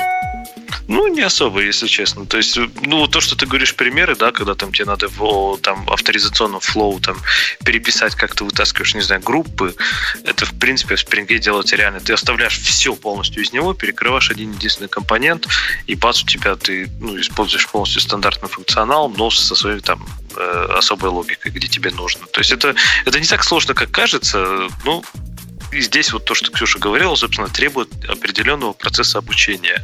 Но здесь я считаю, что это та же самая цена, которую ты платишь на то, что напишешь свою библиотеку. То есть либо напишешь ее сам один, два, три раза и так далее, либо просто ну, будешь знать, как работает там, фреймворк. Квинтэссенцией спринга, мне кажется, две аннотации. Одна аннотация, которая кэшт, или там какой кэш просто называется, который в виде параметра передаешь, какой кэш-провайдер – и вторая, э, вторая, второй такой пик э, дикости спринга, мне кажется, то, как они позволяют, э, называется дата, дата не Mongo дата, как они это называют? Вот этот, где ты пишешь одну аннотацию к методу, просто такую сложную аннотацию. Там get по ID, если то-то, то прям аннотация такая. И вот эти, эти данные попадают в твой метод сами магически. Вот, вот это то, то, не, не, не этот, когда генерится запрос по имени метода, ты, ты наверное, по, по имени метода и по аннотации, которая там тебе специализирует этот метод. Какие там ключи использовать иногда, там всякое такое. Это мне видится дичью вообще полнейшей. И если Spring ну, идет ты можешь, в, в эту сторону, использовать это? Конечно, конечно могу. Но не, не, мой нет, коллега это, это использует. Мой коллега это использует. Ну, я, я, я, например, тоже это очень часто использую. Если мне нужно написать запрос там find by username или find by ID или find by, не знаю, что-то еще, SKU, зачем я это буду писать? Ну, ну, ты ж конечно, я хочу, чтобы, чтобы он это сделал за меня. Ну, зачем я буду как идиот писать find from products, да, да, да. А, потом, а потом он ко мне, а потом ко мне приходит мой коллега и говорит, чувак, что-то у меня запрос в Mongo медленно работает. А у него все такое. Вот у него весь этот самый э, весь у него Data Access при помощи это абстрактный метод или просто интерфейса, как там у него делаются, я не помню уже. В общем, без да, кода. Сделан без кода. И я смотрю, а оно ж такое шумное, оно ж понимает, когда надо индекс создать. И оно на все его методы по индексу создало, по композитному. И размер этих индексов в 850 раз уже больше, чем размер данных. Ну, ты сейчас экстраполируешь один конкретный пример на, скажем так, на весь фреймворк, правильно? Ну, конкретно здесь это не сработало, да, например, в том же самом GPA он никаких индексов, естественно, тебе не генерит. И, и ты можешь вообще все это, скорее всего, отключить и вообще ну, генерить полностью и таблицы, и схемы, все что угодно руками. То есть, может ли этот подход навредить? Ну, конечно, может. Но да, да говорю, конечно. Так же, как... Слушай, база данных, это, ладно, сложный случай, storage, который, ну, действительно, надо быть безумцем, чтобы полезть вот на эти галеры мне видится, люди, которые вот такой степени магии доверяют, они либо борзые, либо не понимают, что они делают. Либо слишком хорошо понимают, что они делают. Тогда непонятно, зачем нужна такая магия. Однако представь простой пример с кешированием. У тебя есть метод. Ты ему просто объявил аннотацию. Ксюша, чтобы ты понимала, как это делается у них. Э, собачку пишешь, там, кэш. И в скобочках okay. говоришь, какой кэш-провайдер. И оно все работает само. Представляешь, само. А теперь я тебе задам вопрос, скажу, а как оно работает? То есть с точки зрения кэша, это что? Это вообще какой кэш? LRU э, какой-то, там какой-то другой ARC? Это что за кэш будет? Ладно. У меня вообще вопрос, это in-memory кэш или disk кэш сначала, но окей. Ну, я... предположим, что это... Зависит от, зависит от имплементации, да. Предположим, что это, это же абстракция. Memory в этом же красота. И вот ты в этот memory кэш, ты знаешь, что memory кэш у него есть свой собственный на hash map ах, по-моему, по умолчанию. Ну, когда-то был на, на, на встроенных как бы структурах Java. А ты такой крутой, говоришь, я Guava люблю, Guava такая хорошая. Guava сейчас как-то по-другому называется, по-моему, да, уже? Мои знания устарели. Вся эта библиотека... Не, Guava так и осталась, Guava. Так и осталась, Ты Java Slang, наверное, путаешь. Не, по-моему, Guava тоже переименовали. Что-то мне есть ощущение. Это кто сейчас Гуаву использует, господи? И вот ты туда засовываешь гуавовский лодинг кэш. И опаньки, сюрприз. Этот э, кэш не имеет метода инвалидации, который вот эта балалайка ожидает, при, при всем, что она его с удовольствием кушает. Но кэш в результате растет, растет, растет со временем использования. И, и, и ты такой, ну чё, а, чё, а, а что я сделал? Ну что, ну вот можно, в документации к Spring Boot сказано можно. А инвалидации ну, нет. это, скорее всего, просто, просто баг в реализации, правильно? Не, не, не баг. В, в, в этом, в, в драйвере, который, собственно, драйвер, нет, в имплементации, который ты передаешь, нет никакой возможности просто вот в том, что ты передаешь, сделать, чтобы оно очищалось правильно. Нет возможности. А передать можно. И попробуй ты разобраться Подожди, с этим. С Гуавой нельзя так сделать. Да, с Гуавой нельзя так сделать. Да. Ну, и, да, я говорю, это значит баг, как, как собственно, Гуава туда интегрирована, и наверняка он уже сто лет как починен. Это, Так, потому что, ну, это конечно, не баг, это просто цель. невозможно. Тогда это невозможно было сделать с Гуавой, потому что Гуава, у нее не было такого метода, который ему Я нужен бы был для очистки. месте... Ну, вообще, говорю, интересно будет сейчас посмотреть, как это сейчас работает, но я более чем уверен, что если бы там эта проблема осталась, то Гуаву просто, например, либо исключат, либо починят. То есть одно из двух, потому что, ну, люди тоже прекрасно понимают, что если это проблема, то есть нестандартное поведение вот этого кэша, да, то, скорее всего, его либо заставят вести себя стандартно, либо уберут из поддерживаемого списка, то есть одно из двух. И если он так не работал, ну, наверняка это был баг. То есть бывают ли баги? Ну, конечно, бывают. Зато представь, какая красота. Вот ты используешь такое на хэшмапах, да, у себя кэширование, а потом бац, и тебе надо в Redis это сделать. И ты такой бац, подключаешь Redis, и у тебя все работает с Redis. Твой код даже не знает, что вообще что-то поменялось. То есть ты, ты же, то есть ты все вот эти абстракции инфраструктурные ты уносишь из своего кода. Да, да мне наплевать как программисту в Redis это, не в Redis, в Так вот Apache тут- Geode, в Hazelnut, в еще где-то. Да какая разница? Это вы просто, это тебе кажется чудом для, для людей, измученных, э, измученных спрингом. В любых других традиционных подходах это такое же примерно чудо, которое выглядит явно, в отличие от неявного. Как это будет выглядеть в случае э, разумного программиста, а не программиста на спринге? Он вовнутрь своего вот этого чего-то там, что делает запросы, передаст интерфейс какой-нибудь. То есть эта штука принимает интерфейс, называется, допустим, cacheable или cached или что-то еще в таком роде. Ему точно так же не важно знать, где этот кэш чего хранит. Ему передали эту инъекцию. Она умеет кешировать. Ну и бог с ним. Она как-то кеширует. Точно такое же чудо. Поменял снаружи эту dependency, ну вот оно стало в Redis делать. Ничего не поменялось. Ну, кстати, справедливости ради, абсолютно все абстракции спринга можно именно так использовать. Просто аннотации это автоматически оборачивают в контексте, да, а ты можешь напрямую все это использовать, конечно. Просто это уровень, скажем так, это тот уровень, который ты сам для себя выбираешь. То есть где твой уровень абстракции? То есть на каком уровне ты хочешь думать? Я кэширую результат метода, и мне все равно как? Я передаю абстракцию и дальше делаю что-нибудь сам, или я все делаю руками? Окей, окей, окей. Э, Ну что, пойдемте на, на скандальную тему, потому, потому что до сих пор были такие легонькие темы. А главная скандальная тема дня тут некий Крейг Кернстейн. Ты, Леха, всех знаешь. Ты с Крейгом знаком? Он какой-то из ваших, видишь? С, Кен, с, с, Кен, с Кенстейном не знаков. Не Нет, знаком. других Крейгов знаешь, а это с этим никак. Других знаю, да. Этот чувак просит вернуть монолит. Ксюша, ты читала, почему ему надо его монолит взад вернуть? Вот как-то нет, я надеялась, что ты прочтешь. А он, он вот- вот такая традиционная, традиционный наезд на монолит, на, на микросервисы. Говорит, тут ко мне пришел китаец и говорит, я тут свой монолит распилил на 150 сервисов, и теперь у меня 150 проблем. И, собственно, с этого и начинается его пассаж. К тому, что, во-первых, самое главное, первая проблема номер один, как это все засетапить и запустить все это хозяйство с 150 микросервисами, это по сложности и непредсказуемости с точки зрения автора сравнимо с квантовой механикой. В отличие от того, как у него было прекрасно с монолитом. Вот нап- написал jar, э, Java, там, jar чего-то, оно раз запустилось, толстый джарик поднялся, откуда-то из базы данных конфигурацию подтянул, или из консула откуда-то взял, и все работает. А тут какие-то 150 сервисов. Как их запустить? Куда их девать? Как? Где? Что? Что, Леша, на это скажешь чуваку?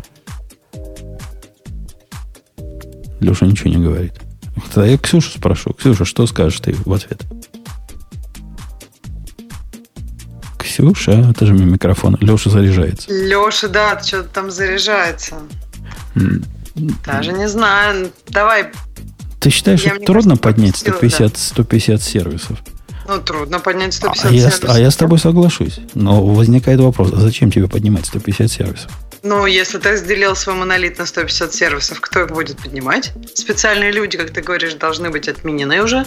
Не, не, тут же речь идет не о дипломенте, а речь идет... Ну, дипломентом должен заниматься соответствующий робот.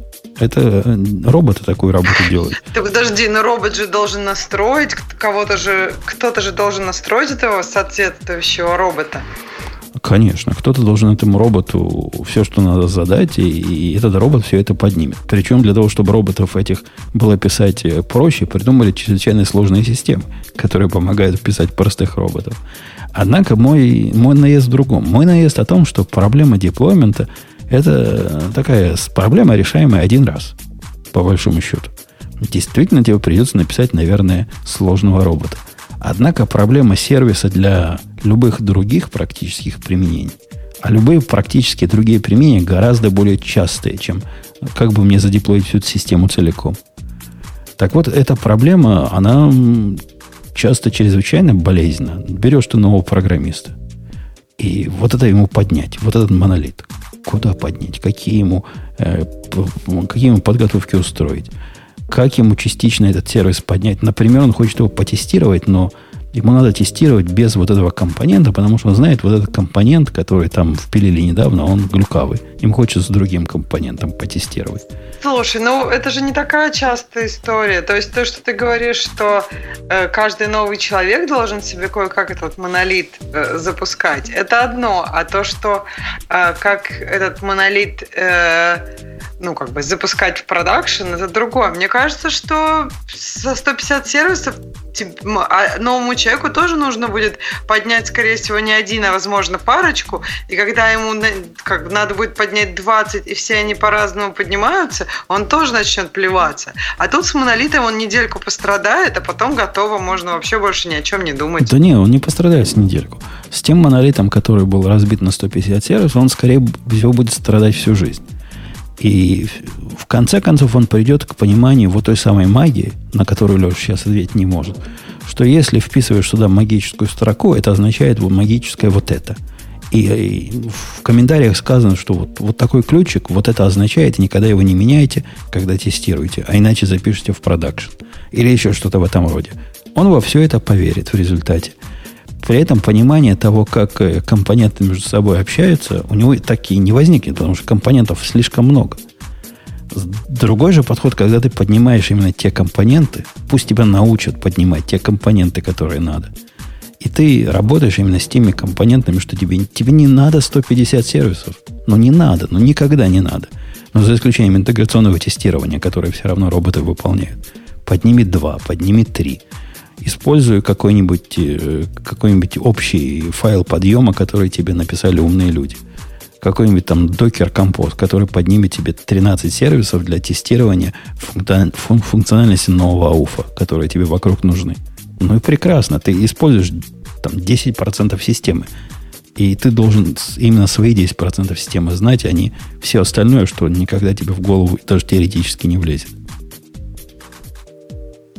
Неужели это не, не резонный довод, Ксюша? Головы ну, у нас маленькие. Чего? Головы, говорю, маленькие, но не влазит все. А если в голову не влазит, то остается только верить. А вера это как раз э, тот самый. Но мне кажется, про в голову не влазит. Тут в обоих случаях есть проблема. То есть в голову не влазит монолит как целое с одной стороны, в голову не влазит кучу микросервисов с другой стороны. Большая система никак не влазит тебе в голову.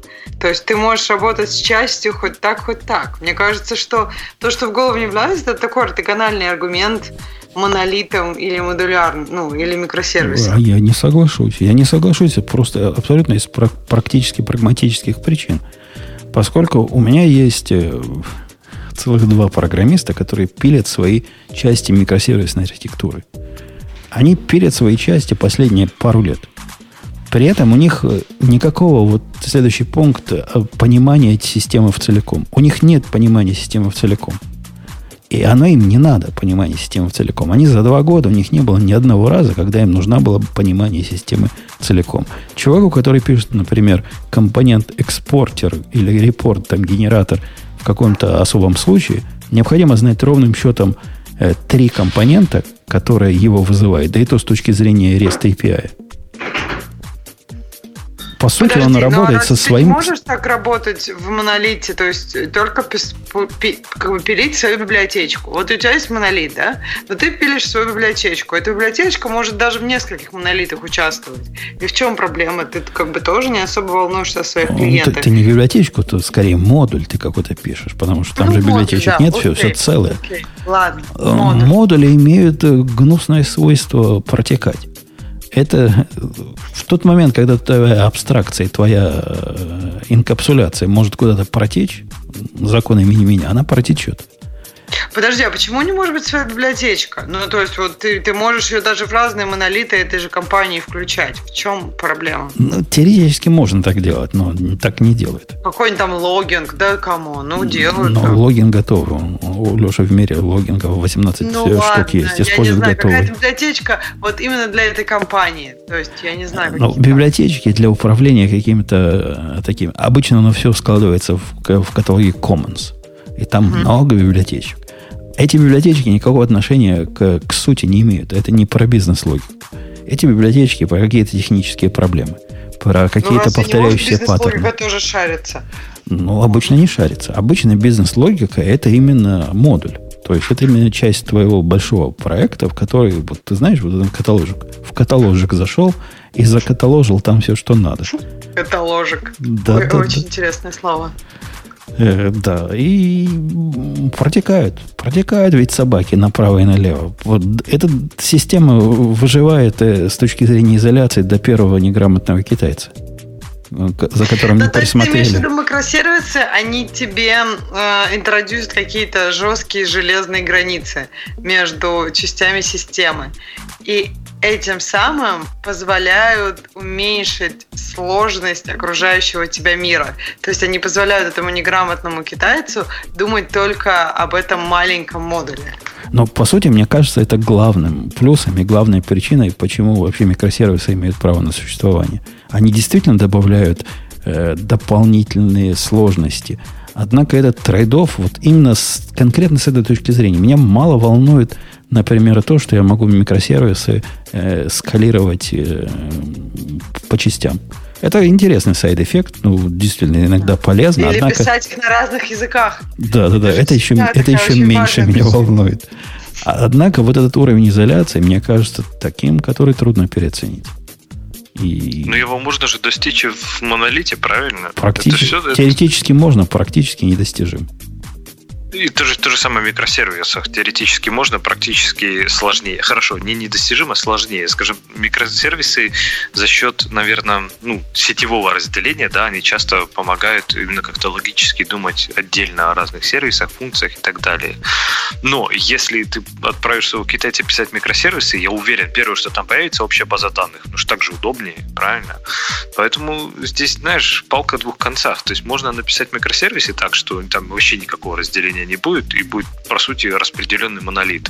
А можно написать монолит так, что там все будет сделано чистенько, аккуратненько, все общаться только там, э, какими-то сообщениями, и все вынесено в отдельные контексты, и все друг с другом лишний раз не взаимодействует, и все продумано, и все это там, ну, только что масштабироваться отдельно не может, окей, а так все будет прекрасно работать. Да, так что, и, тут, мне кажется, вопрос, откуда руки растут. Не скажи, не скажи. В общей базе данных лично я не вижу никакой беды. Я и вижу беду в доступе к общей базе данных. То, что база данных общая, это технический совершенно момент. То есть, пишу ли я пишут ли разные микросервисы в одну базу в Монге, или в разные инстансы Монги, или в разные таблицы Монги, или в разные э, коллекции Монги. Это вообще 33 дело. Самое главное, чтобы один микросервис напрямую не ходил э, в таблицу другого микросервиса. Правильно? Мы ну, за это я имел в виду, конечно, да, да, да. Ну, так китайца-то можно ограничить. Мы ему пароли не выдадим для другой. Никто не знает пароли, кроме автора, того, который пишет в эту э, таблицу. И никому знать их не надо. Вот он и не сможет, даже если захочет. Вот тебе ну, простое решение. Я говорю, что какой-то какой-то уровень разделения они добавляют, да. Но, не знаю, мне кажется, что особенно такая есть логическая ловушка, что люди думают, что как только они перейдут на микросервисы, у них все сразу станет красиво, разделено, удобно, и вообще все четко разнесено там по отдельным контекстам, все будет независимо. Не будет. Если приложение к этому не готово, если приложение так не работает, то будет, ну, будет распределенный монолит, и все. Со всеми плюсами и минусами монолитов и микросервисов, совмещенная в один большой big ball of mud, правильно? То есть это скорее вопрос организации подхода. Но микросервисы, я согласен, в чем-то помогает, что ты можешь физически ограничить доступ на уровне там сетевом. Это да. Ты можешь на уровне сетевом ограничить доступ общения между ними. Ты можешь на уровне э, системы контроля ревизии ограничить доступ э, ну, к исходным кодам. То есть, э, тут китаец пришел недавно, попытался внутрь своего микросервиса мой вставить. Прикинь? То есть он захотел его в виде саб-модуля вовнутрь засунуть. И говорит, ой, а что-то я не могу его взять из, из гита. А я ему сразу по рукам. По рукам. Вот чтобы не делал такого. Потому и не можешь взять. Ну, что так, так люди придумывают, что ты его не брал и не вставлял ну, тут, к себе. А вот это уже интересный аспект, да, это уже какая-то организационная готовность. То есть вот у тебя там, например, есть четко, да, там под, под организации, одна из которых там ты, другая китаец, да, и они не имеют доступа друг к другу, они там работают независимо. Но очень часто же компании, по сути, есть одна команда разработчиков, те же самые люди, есть один э, репозиторий, в котором лежат все те же самые сервисы, и они пишут просто, по сути, ну, монолиты, распиленные на несколько кусков, и которые, каждый из этих кусков деплоится отдельно. Это одна команда, это один репозиторий, это те же самые права доступа, это зачастую шаренные данные. И вот, конечно, в таком в таком подходе, конечно, никакого смысла нет. То есть здесь еще какая-то организационная готовность. То есть, э, даже, даже, в, выпустить... даже в этом подходе, вот этот твой случай, он самый такой худший случай использования того, что я бы и микросервисами не назвал. Но даже он, по-моему, лучше, чем пилить это целым монолитом. Поскольку, э, смотри, он добавляет несмотря на то, что границы у нас размыты, мы размыли границы до, до общего доступа к данным. Мы размыли границы до, до всего угодно. Все ко всему могут доступаться.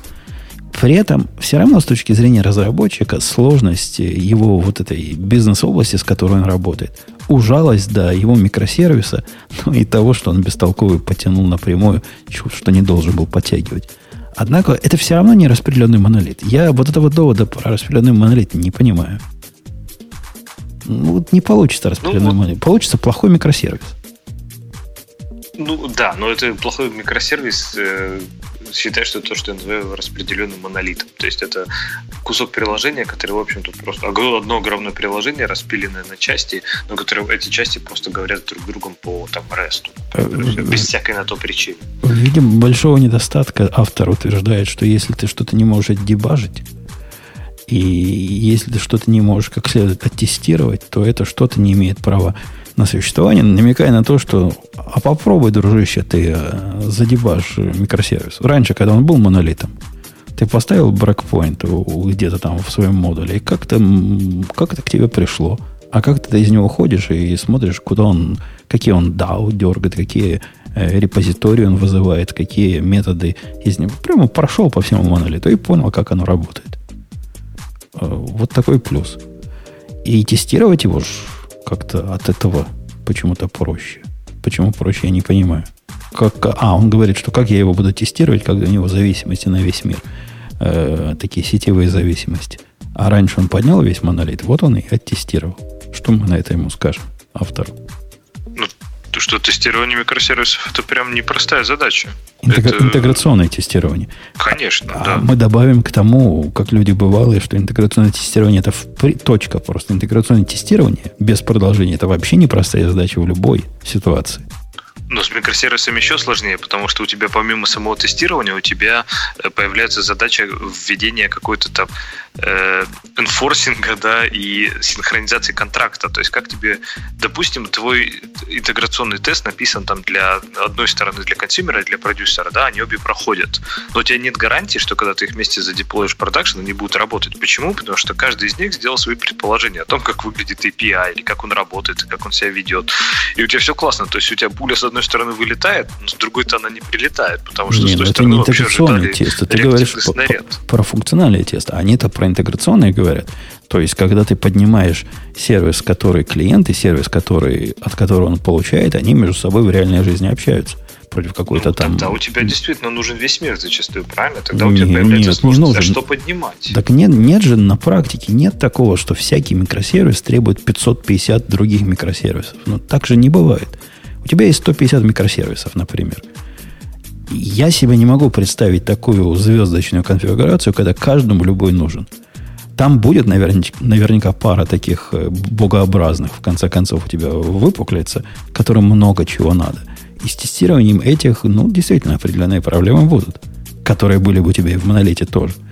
Однако средний по больнице, ну, ему парочка нужна, троечка нужна. Вот этот нужен, вот этот нужен, там какой-то registry какой-то нужен, какой-то там load balancer, если он внешний нужен, и какой-то мастер, который ему нужен. А все остальное ну, он делает, ему, как он для того и написано, чтобы свое дело делать. Ему там оттуда что-то По сравнению с монолитом, по сравнению с монолитом это немало, согласись, чтобы запустить. Ну, тут опять же, как, как сравнивать? Ну, монолит ты один раз научился запускать, молодец. Ну, и здесь ты научился запускать какой-то набор того, что тебя интересует. Ты-то весь, ты-то пишешь свой микросервис, ты-то не пишешь всю систему. Вот тебе надо тоже чему-то научиться, но это чего-то меньше, чем научиться запускать целиком монолит. Э, Какие у него еще есть? Какие еще есть? Он говорит, ну как, стоит оно того? Приводит к выводу, что типа ну, не, не стоит оно того. Трейдов слишком много. Э, Вот это э, мифическая скорость разработки с его точки зрения и вот этот самый мифический перформанс, который должен увели- увеличиться, и вот эта защищенность, которая у нас, э, ну, резилиенс, который у нас появится, все оно того не стоит. Не стоит? Конечно, оно того не стоит, потому что он не те доводы приводит в виде пользы. Я бы тоже согласился, что не стоит. И, и живучесть я бы мог бы и с монолитами обеспечить, наверное, дешевле, чем разбиением его на микросервисы. И производительность, наверное, можно монолитом не только наверняка проще обеспечить, чем, чем По-моему, как раз, да, производительность монолиты как раз проще обеспечить. То есть, мне кажется, этот трейдинев как раз производительность в пользу изоляции.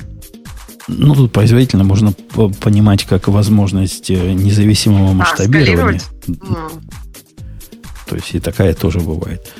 Но к выводу он пришел, что не, не стоит овчинка выделки, и, скорее всего, у вас узкое место не связано с, компьют- с computation вообще, а связано, например, с внешним миром, и вы упираетесь, в конце концов, в доступ к вот своей несчастной Монге или к своему несчастному э, Postgres, вот там и, и, и эскалируйте. Не занимайтесь глупостями. А вот там уже завалите железом, да? Э, да, да. Э, Вот такая вот такая вот история. Такая вот любопытная точка зрения у чувака. Окей. Что, что дальше у нас? Мы три темы уже на сегодня прямо обсудили. Обсудили. А, Ну да, гиковский выпуск так и должно быть. Не больше трех тем. Все, пошлите в темы слушателей. как, а как у нас тут Мне есть... кажется, мы 25 уже обсудили тем разных сейчас. У нас тут есть тема, которую я просто не знаю, как Леха мог пропустить. Ну, конечно, я помню, что он не читал, но даже не читая, ты мог бы ментально понять, что тут есть тема Java не умирает. Еще. Кстати, называется Java не умирает еще. Пока не умерла. Пока не померла. Что ты хочешь на Это это как сказать? противовес статье про то, что про то, что Go захватывает рынок, да? Я только хотел сказать, это не противовес, это пока. Это вот объяснение, почему он только пока захватывает. Потому что Java еще не умерла. Ну, я, конечно, статью не читал. Доводы, доводы, доводы такие, Леша, которые против. Я тебе про по заголовкам скажу. Во-первых, это старомодно. То есть э, только мастодонты и всякие нехипстеры такое носят. Во-вторых, это неэффективно. То есть неэффективно с точки зрения разработчиков. В-третьих, это ну, просто система, которая в последние свои дни уже доживает. Что еще плохого-то сказано про него? Ну и все, собственно. Из этого же- вывод, что... Же, я, я думал, что Вывод? Вывод, что... Не, это он при- при- приводит доводы противников. А потом он свои приводит доводы о том, что очень хорошая экосистема. JVM наше все. И все, да. И реалистик ли, значит, Как Java, Java, сказать. Java побеждает. Как раз хотел сказать, что как-то вот первые доводы, которые ты перечислил, скорее доводы против, чем за. Ну, вообще, конечно, это скорее взгляд со стороны, мне кажется, тем, кто сейчас активно достаточно э, варится в тусовке Java и, скажем так, не застрял там в интерпрайзных версиях там Java какой-нибудь 1.6 или там семерки, да, какой-нибудь, то они, в принципе, видят, что сколько всего происходит просто. То есть, во-первых, там то, что у нас там старомодное, устаревшее, ну, сейчас вот совершенно противоположное происходит, да, сейчас теперь Java развернулась на полугодовой цикл релизов, то есть каждые полгода выходит новая версия. Побывал бы, просто я уже заколебался выпускать новые контейнеры для сборки. Ну, мы про это уже говорили, но я к тому, что она, в принципе, Java переключает, а это прекрасно понимают, архитекторы Java, они начинают ну, активно развивать, причем на уровне языка, на уровне там, э, библиотеки, на уровне утилит и так далее, то есть там, не знаю, там какой-нибудь Graal VM, который позволяет создавать там нативные имиджи для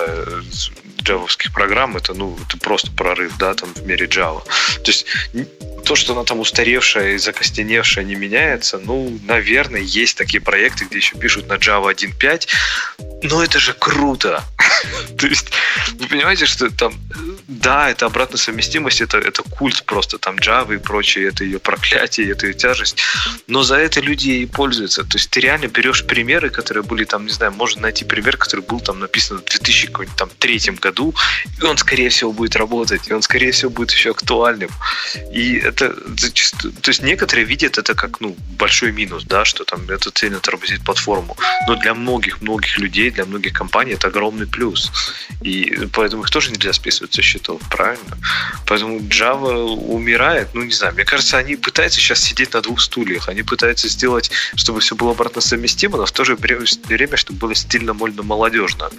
Получится у них, не знаю, мне очень нравится то, что сейчас происходит там в Java комьюнити, вот эти все подвижки, особенно то, что Oracle уходит отдел. Э, Это еще как бы более классно А, становится. а мне кажется, наоборот, слишком молодежно стало. То есть я, конечно, не за то, чтобы между Java 5 и Java 6 проходило 5 лет. Не. Но тут как-то они перегнули уже совсем в другую сторону. Ну, промышленный язык, ну нельзя так резко, ну нельзя так Ну часто. смотри, ну смотри, Путун, единственное, с чем, единственное, с чем они, может быть, тут немножко перегнули, с нумерацией версий. То есть не воспринимай версии там при 12, 13, как мажорные версии Java. То есть, по сути, это просто, ну, как такие патч-версии, но с точки зрения Java они мажорные. Там, да, там могут изменения быть внутри платформы, могут изменения в языке даже быть, могут изменения в там, стандартной библиотеке и так далее. Но, в принципе, у них все равно остается вот этот подход LTS, который поддерживается, там, не знаю, три года, да, то есть, в принципе, ты можешь сидеть, э, каждый, обновляться только раз в три года, а если у тебя коммерческая версия, можешь вообще раз в 33 года, наверное, обновляться. Но если тебе действительно нужен там хороший современный язык, и ты готов обновляться, то у тебя тоже есть теперь вариант. Раньше его не было. Теперь есть и для Кто тех, эти люди, тех. которые готовы обновляться? Это вообще кто? Которые готовы дописывать свою систему, каждую из своих систем, раз в 9 месяцев, раз в полгода. Да там не надо ничего дописывать. То есть большинство последних апдейтов Java был огромный тяжелый апдейт, это на девятку. Да, это было, это все признавали, что это была тяжелая миграция, особенно там если модули и так далее. Переход с Java 11 на 12 вообще ничего не стоит. А чего они там такого добавили? Ничего. Внутренние изменения только. Ну ладно, ну хорошо. Тогда ладно. Тогда это должно быть самое, то же самое. 11.1. Именно. Вот то же самое там 13 будет, да.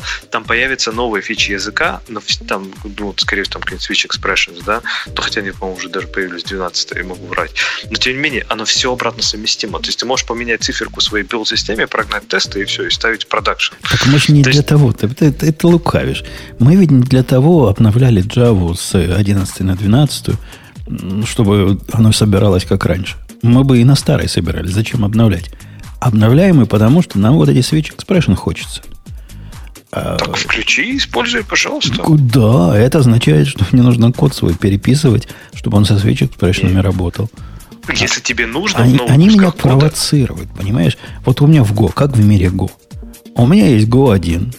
И пока Go 2 придет, еще рак на горе 33 раза свистнет. И прекрасно, никаких соблазнов. Никаких тебе дженериков, никаких тебе эксепшенов, ничего тебе этого нет. Если оно когда-то будет, то немногие доживут. И это прелестно.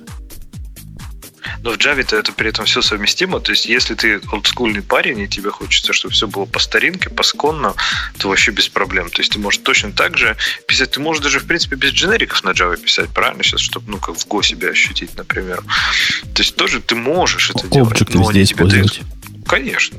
Но они тебе дают возможность э, писать новые фичи языка использовать параллельно со старыми.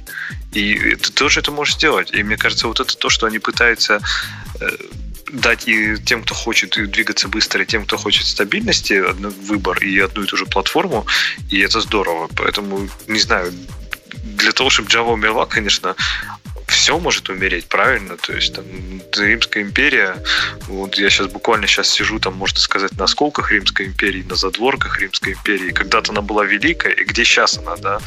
То же самое может и Java развалится, но пока еще Цезарь вполне еще на коне. Э, ну да. Но меня раздражает, что они провоцируют. И теперь ты уже не cool kid, если ты не используешь последнюю, самую свежую Java, которая только из печки вчера вышла. Никогда у нас в мире Java такого не было, и вот оно на. Смотри.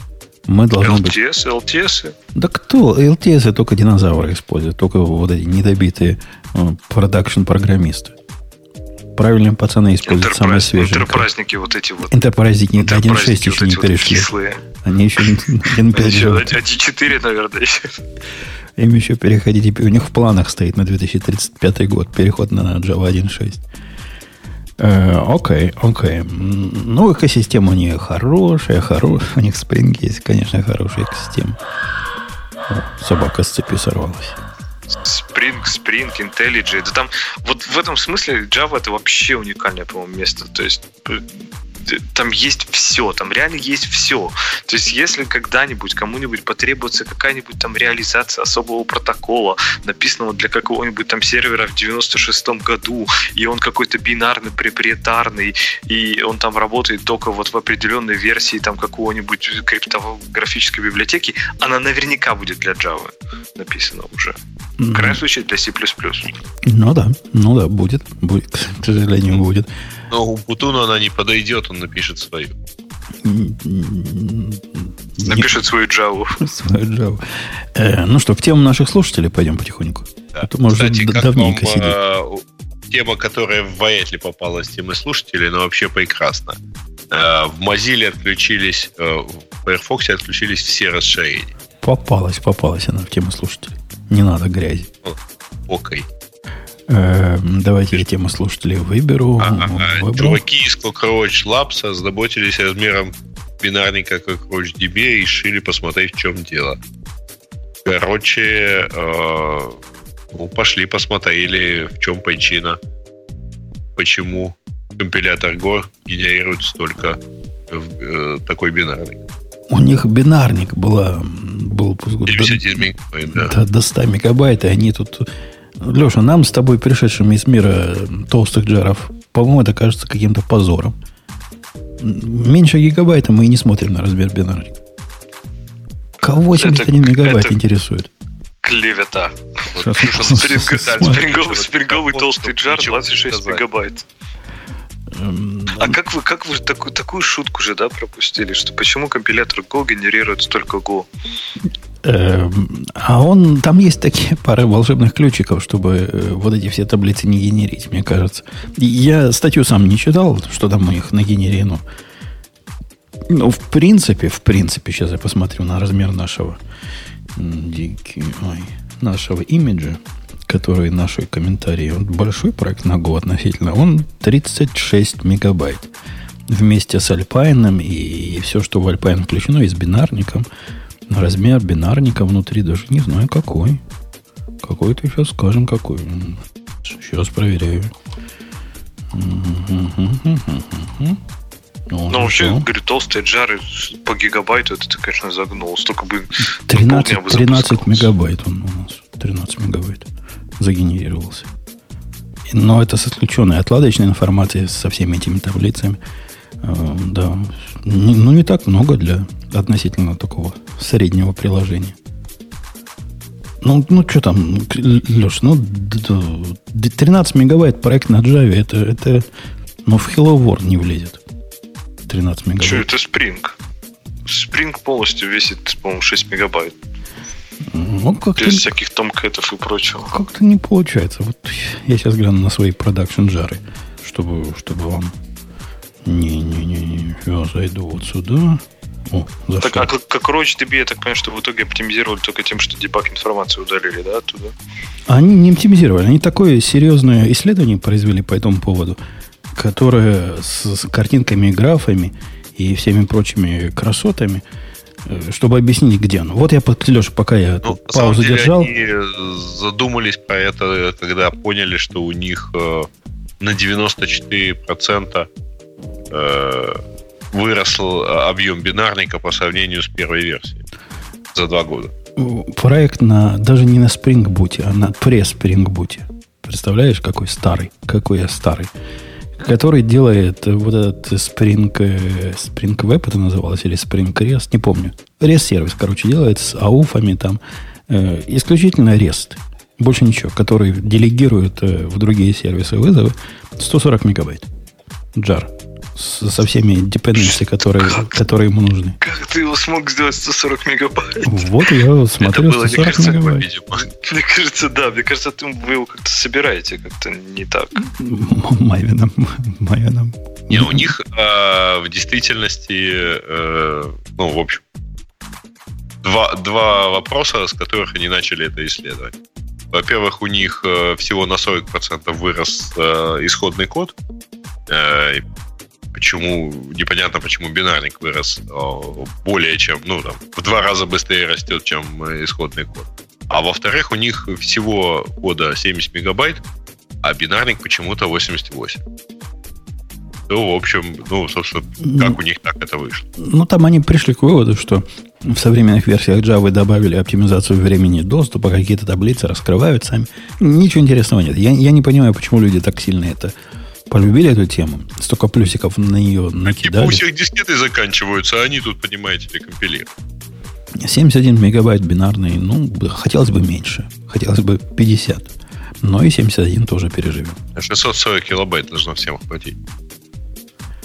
Что там дальше они нам предлагали, А, наши а. слушатели? А вот, собственно, да, дополнения к Firefox отключены из-за истечения срока сертификата Mozilla. На самом деле не сертификата Mozilla, а какого-то промежуточного сертификата. Но, тем не менее, да, они тут... Там очень впечатляющий такой в Бакзиле тикет. А как это выглядит для людей, которые пострадали? Просто отвалились все сертификаты и все? А Что это У было? тебя просто отваливаются все при- Окей. А как они отваливаются? Вот они запускаешь, Они она говорит, не не в силах, что ли? Или, или просто тихо не, работает? Не-не-не. А тебе показывает э, Firefox, э, показывает, значит, сообщение, то эти расширения не соответствуют текущим стандартам Firefox, поэтому они были отключены. Все. И Стрёмненько. всё, не работает. Ну, правда, не все, потому что у меня тут какие-то светятся. А в Firefox, э, ну, тем не менее. Но, тем не менее, красиво, да. Но там же в комментариях сказано, что уже все починили. Уже должно быть все А. хорошо. Ну, они раскатывают. Там еще есть свежие, свежие сообщения о багах. Видимо, не раскаталось. Ксюша, это вон из профессии Mozilla, скажи. И Firefox. За такие WTF. Пошла, пошла, отошла. Видимо, молчит. Вы понимаете, вы ее испугнули дискуссии размера бинарников, потому что как раз на этой неделе их главный заявил о том, что они будут сильно все это уменьшать. Она, видимо, пошла этим заниматься. Бинарники? Будут бинарники уменьшать?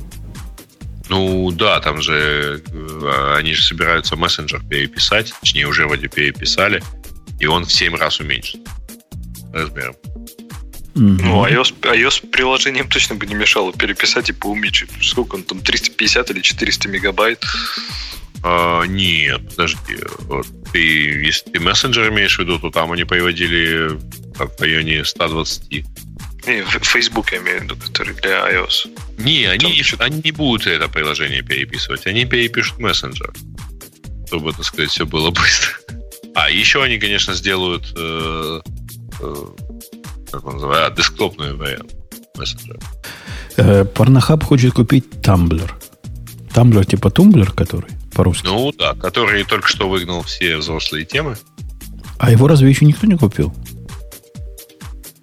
Я уже... А, его купил... Его же Яху купил. Ну да, я помню, Яху купил. А теперь не знает, куда а девать. Теперь, причем его купила э, Мариса за миллиард, по-моему, долларов.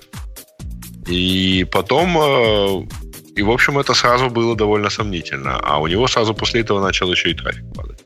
А Verizon как он его перекупил у Yahoo? А Verizon купил Yahoo, причем купил фактически только вот э, intellectual property – и после этого, после чего Yahoo на самом деле вот как компании не существует.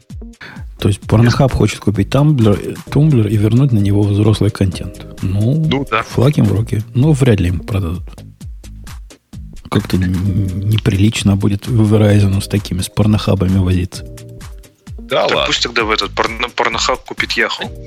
Они продадут кому-нибудь другому, а тот другой уже продаст. Да, нейтральный фонд продадут, и через него введут туда порнуху. Ну, вообще, Яху это неплохое название, да, для подпроекта порнохаба. Это, понимаешь ли, только если в домене EU и для русских. Что дальше у нас? Net Netmesh. Netmesh, легковесное меш решение. Леша, ты используешь... Ксюша, ты используешь меш решение? Скажи мне честно. Компания Авито. Есть... Ну, Ксюша не ответит, вернет, используется она или нет. Молчит. Тогда Леша придется мучить. Леша, ты используешь меш, э, меш подход? Сервис меш подход. Я, я меш не использую, но я недавно придумал новую концепцию. Я назвал сервис MES. Это как практически как меш, но только вот то, что мы обсуждали с общей базой, с вот этим перепутанным кодом. Вот, этим совсем. вот это ты особенно именно, любишь использовать. Сервис мест, да. Э, я, я так понимаю, если, и пусть коллеги меня поправят, если я не прав, основная суть этого межподхода заключается в том, что ты вносишь всю не бизнес-функциональность из микросервиса в рядом стоящий, дружеский такой сервис, который вместе с ним... Sidecar. Да, на пару они, значит, фурычат. И если тебе там тот же ауф, тот же logging, тот же tracing, что там, такие консерны технически надо обработать, то это не твое дело, а дело вот этого бокового, боковой машинки. Ну, собственно, и все. И у этих чуваков, значит, из Авито своя собственная э, реализация такого специализированного, более или менее под их нужды всего. Они приводят примеры того, как э, люди в принципе в мире это делают при помощи готовых, как сказал бы Леша, фреймворков.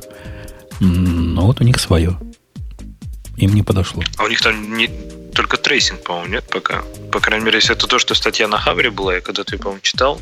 И вроде там была проблема, которая не решает, это именно tracing распределенный, чтобы у можно них... было отследить запрос вот насквозь. По-моему, и tracing у них, и а, сервис Discovery они сказали, что вроде не перекрутили пока. По-моему, у них еще был и client-side load balancing. Где-то я про такое где-то краем глаза видел. Ну, а если client-side load balancer, то наверняка всякие лимитеры и, всякие вот эти ретрайеры и всякое прочее, что, что в, в этих местах стоило бы делать. Ну, вот такое решение. Мы его не пробовали. Оно вроде бы для Go. Вроде у них есть для этого то ли библиотека, то ли проект. Вот, вот, вот, вот есть ссылочка даже на GitHub. Целых 51 звезда. А, не знаю, не знаю, не знаю, не пробовал. Поехали дальше. Поехали дальше. А, собственно, каково быть мейнтейнером свободного ПО? Э, целая статья. Там, там да. статья такая, не особо интересная, но набежали любопытные тролли вокруг этой статьи. Э, кто-нибудь читал обсуждение этой статьи на, на Хабре? Я не знаю, они тролли или, или просто жизнью обиженные. Но пришли люди, которые на полном серьезе утверждали, что э, свободное ПО обязано, э, обязано поддерживать своих пользователей, несмотря на то, что в лицензии сказано строго противоположное. И если ко мне пришел красавец, который требует э, добавить вот эту перламутровую пуговицу, то я обязан.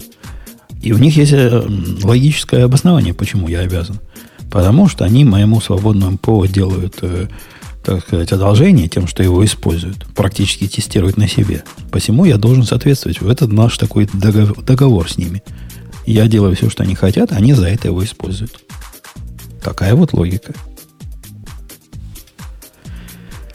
Да. Но ну, по, по поводу того, там, там еще мысль, что быть монтейнером это, это болезненно, и это надо толстую кожу нарастить. Ну да, надо, надо нарастить, надо, надо уметь сразу посылать в далекие места тех, которые ведут себя неадекватно.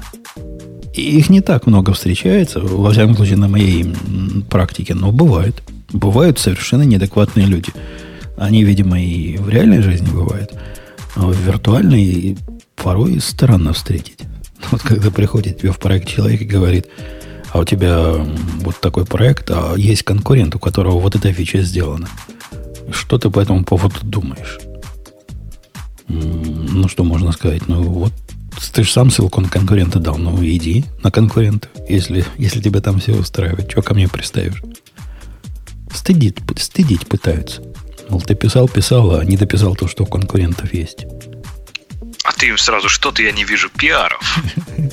Не, ну это будет грубо, это будет просто не, не политкорректно и не теплая атмосфера. Я их тепло сразу посылаю по, по той ссылке, которую мне дали. Говорю, вот туда, туда, туда идите прямым путем. Нам эта фича неинтересна. Э, окей. Есть еще что-то хорошего? Ну, тут какая-то странная ссылка на интервью чувака, который страшно увлечен э, электромобилями, он рассказывает, какая хорошая Тесла. Э, и это, короче, это вот как как наш чувак с Postgres. Вот примерно так звучит. Ну, Запустили в альфа-режиме узел Go модуль. Это, ребят, к вам. Это у нас сегодня вообще все по Go, да? Ну, Леша, ты рад этому? Да вы, я за вас рад, понимаешь? Наконец-то вы сможете пользоваться модулями нормально. Наконец. Они как вот, они как вот это вот мастер с GitHub подключать. Да-да, наконец-то запустили. Часть про наконец-то мне тоже резанула глаз. Но, чуваки, ну Go модуль еще в экспериментальной фазе. Они еще по умолчанию отключены вот в версии 12. Наконец-то запустили в альфа-режиме. Да-да, наконец-то запустили. Но идея того, чтобы сделать такой централизацию вокруг распределенности, ну, что-то в этом есть. Ну, пусть будет такой один, который, э, у которого будет э, база подписанных всех э, хэшей, наверное, какие-то будут кеширование метаинформации и все прочее. Лог обновления модуля сказано у них там будет. Ну, прелестно. Такая федеративная, федеративная система получится потом еще локальный кэш прикрутит. Прикинь, как классно. Лет через 20 Maven у вас будет. А у, у них уже есть локальный. Он с самого начала весь этот э, Go модуль это про локальный кэш типа. Ну, вообще классно. Видишь, история циклична получается. Ну, мы тут, мы тут э, все за вендорик топим, ты же знаешь. И мне все эти, все эти глупости ни к чему. Ново, новомодные все вот эти вот штуки. Конечно, за, запендюрил вовнутрь своего исходного текста все свои зависимости и стабилен, как скала. Да. Дальше что-то странное про удаленную работу, но даже у людей нет энтузиазма там клеймы устроить, поэтому непонятно. А, давайте на этой оптимистической ноте вспомним, что мы тут да. давно сидим настолько давно, что Ксюша ст- стабильно выключила микрофон. Да, да, я вижу, ну, что ты отжала. Но ты, мы тебя вызывали тут 18 раз за последние полчаса. Неправда, не 18 раз. Ну да, я, я слышала какое-то шипение. Ксюша, Ксюша. Да. А это у... у меня осталось 10%. Я думал, что он на салтанке выражается. Это он тебя на русском языке звал. Да. Ну что, на этой оптимистической ноте, если у Ксюши нет, которая вернулась под конец, чтобы птичку поставить. Возражений нет. Карточ, нет. Карточку провести вот в этих часах выхода пришла. Знаю, у меня такие были на работе в, этом самом... Как он назывался, МИУС? СКБ, специальное конструкторское бюро. Бобок, он вообще не пришел. Кто за него карточку проводит? Там тетки уходили в обеденный перерыв в 12, попившие чая. То есть они с утра приходили, чай пили, в 12 допивали, и потом пошли по магазинам. А в 3.45 приходили обратно, чтобы провести карточку на выходе. Видел, видел, знаю. Это, это, жен... это очень женское. Ну, а мы, мужики, делом занимались. Ну, вот купили безобразие, нарушали в это время. Правильно ну, мужским я? делом. Вы что думаете, пачка сигарет сама себя скурит? Конечно. А, на этой оптимистической ноте, Леша, спасибо, что зашел вот с тех э, развалин э, Колизея, где откуда ты вещаешь. Заметно, что, что там развалилось у тебя совсем. Ну, развалил не я, если что, справедливости ради. Ну, ладно, это еще вопрос третий. Только человек, который, развали. человек, который против осталось. микросервисов, вполне мог бы и развалить. Это я, я от ваших ничему не удивлюсь. Грей достойный вклад внес. Молодец. Несколько раз меня да. подколол. Не помню про что, но помню, что больно. Прямо под дых подколол. Да, да. А я, я тут случайно посмотрела, как у нас дальше были темы слушателей, что э, мужик проглотил наушник AirPod, и мне кажется, мы вовремя остановились. Эм, да. Поехали, Digital Ocean. Давай с вами мы до следующей недели прощаемся. Бобук обещал на пол подкаста задержаться, значит, в следующий раз, скорее всего, будет. Пока. Отсидит два. Пока. Это шоу создано при поддержке Digital Ocean. Digital Ocean – провайдер доступного облачного хостинга. Всего за 55 секунд и 5 долларов в месяц вы можете создать свой облачный сервер в одном из дата-центров, расположенных в Нью-Йорке, Сан-Франциско, Амстердаме и Сингапуре, и управлять им с помощью простой, интуитивно понятной панели управления или воспользоваться мощным мощным API. Начните прямо сейчас. Введите промокод радиодефис при регистрации и получите 10 долларов бонуса на аккаунт.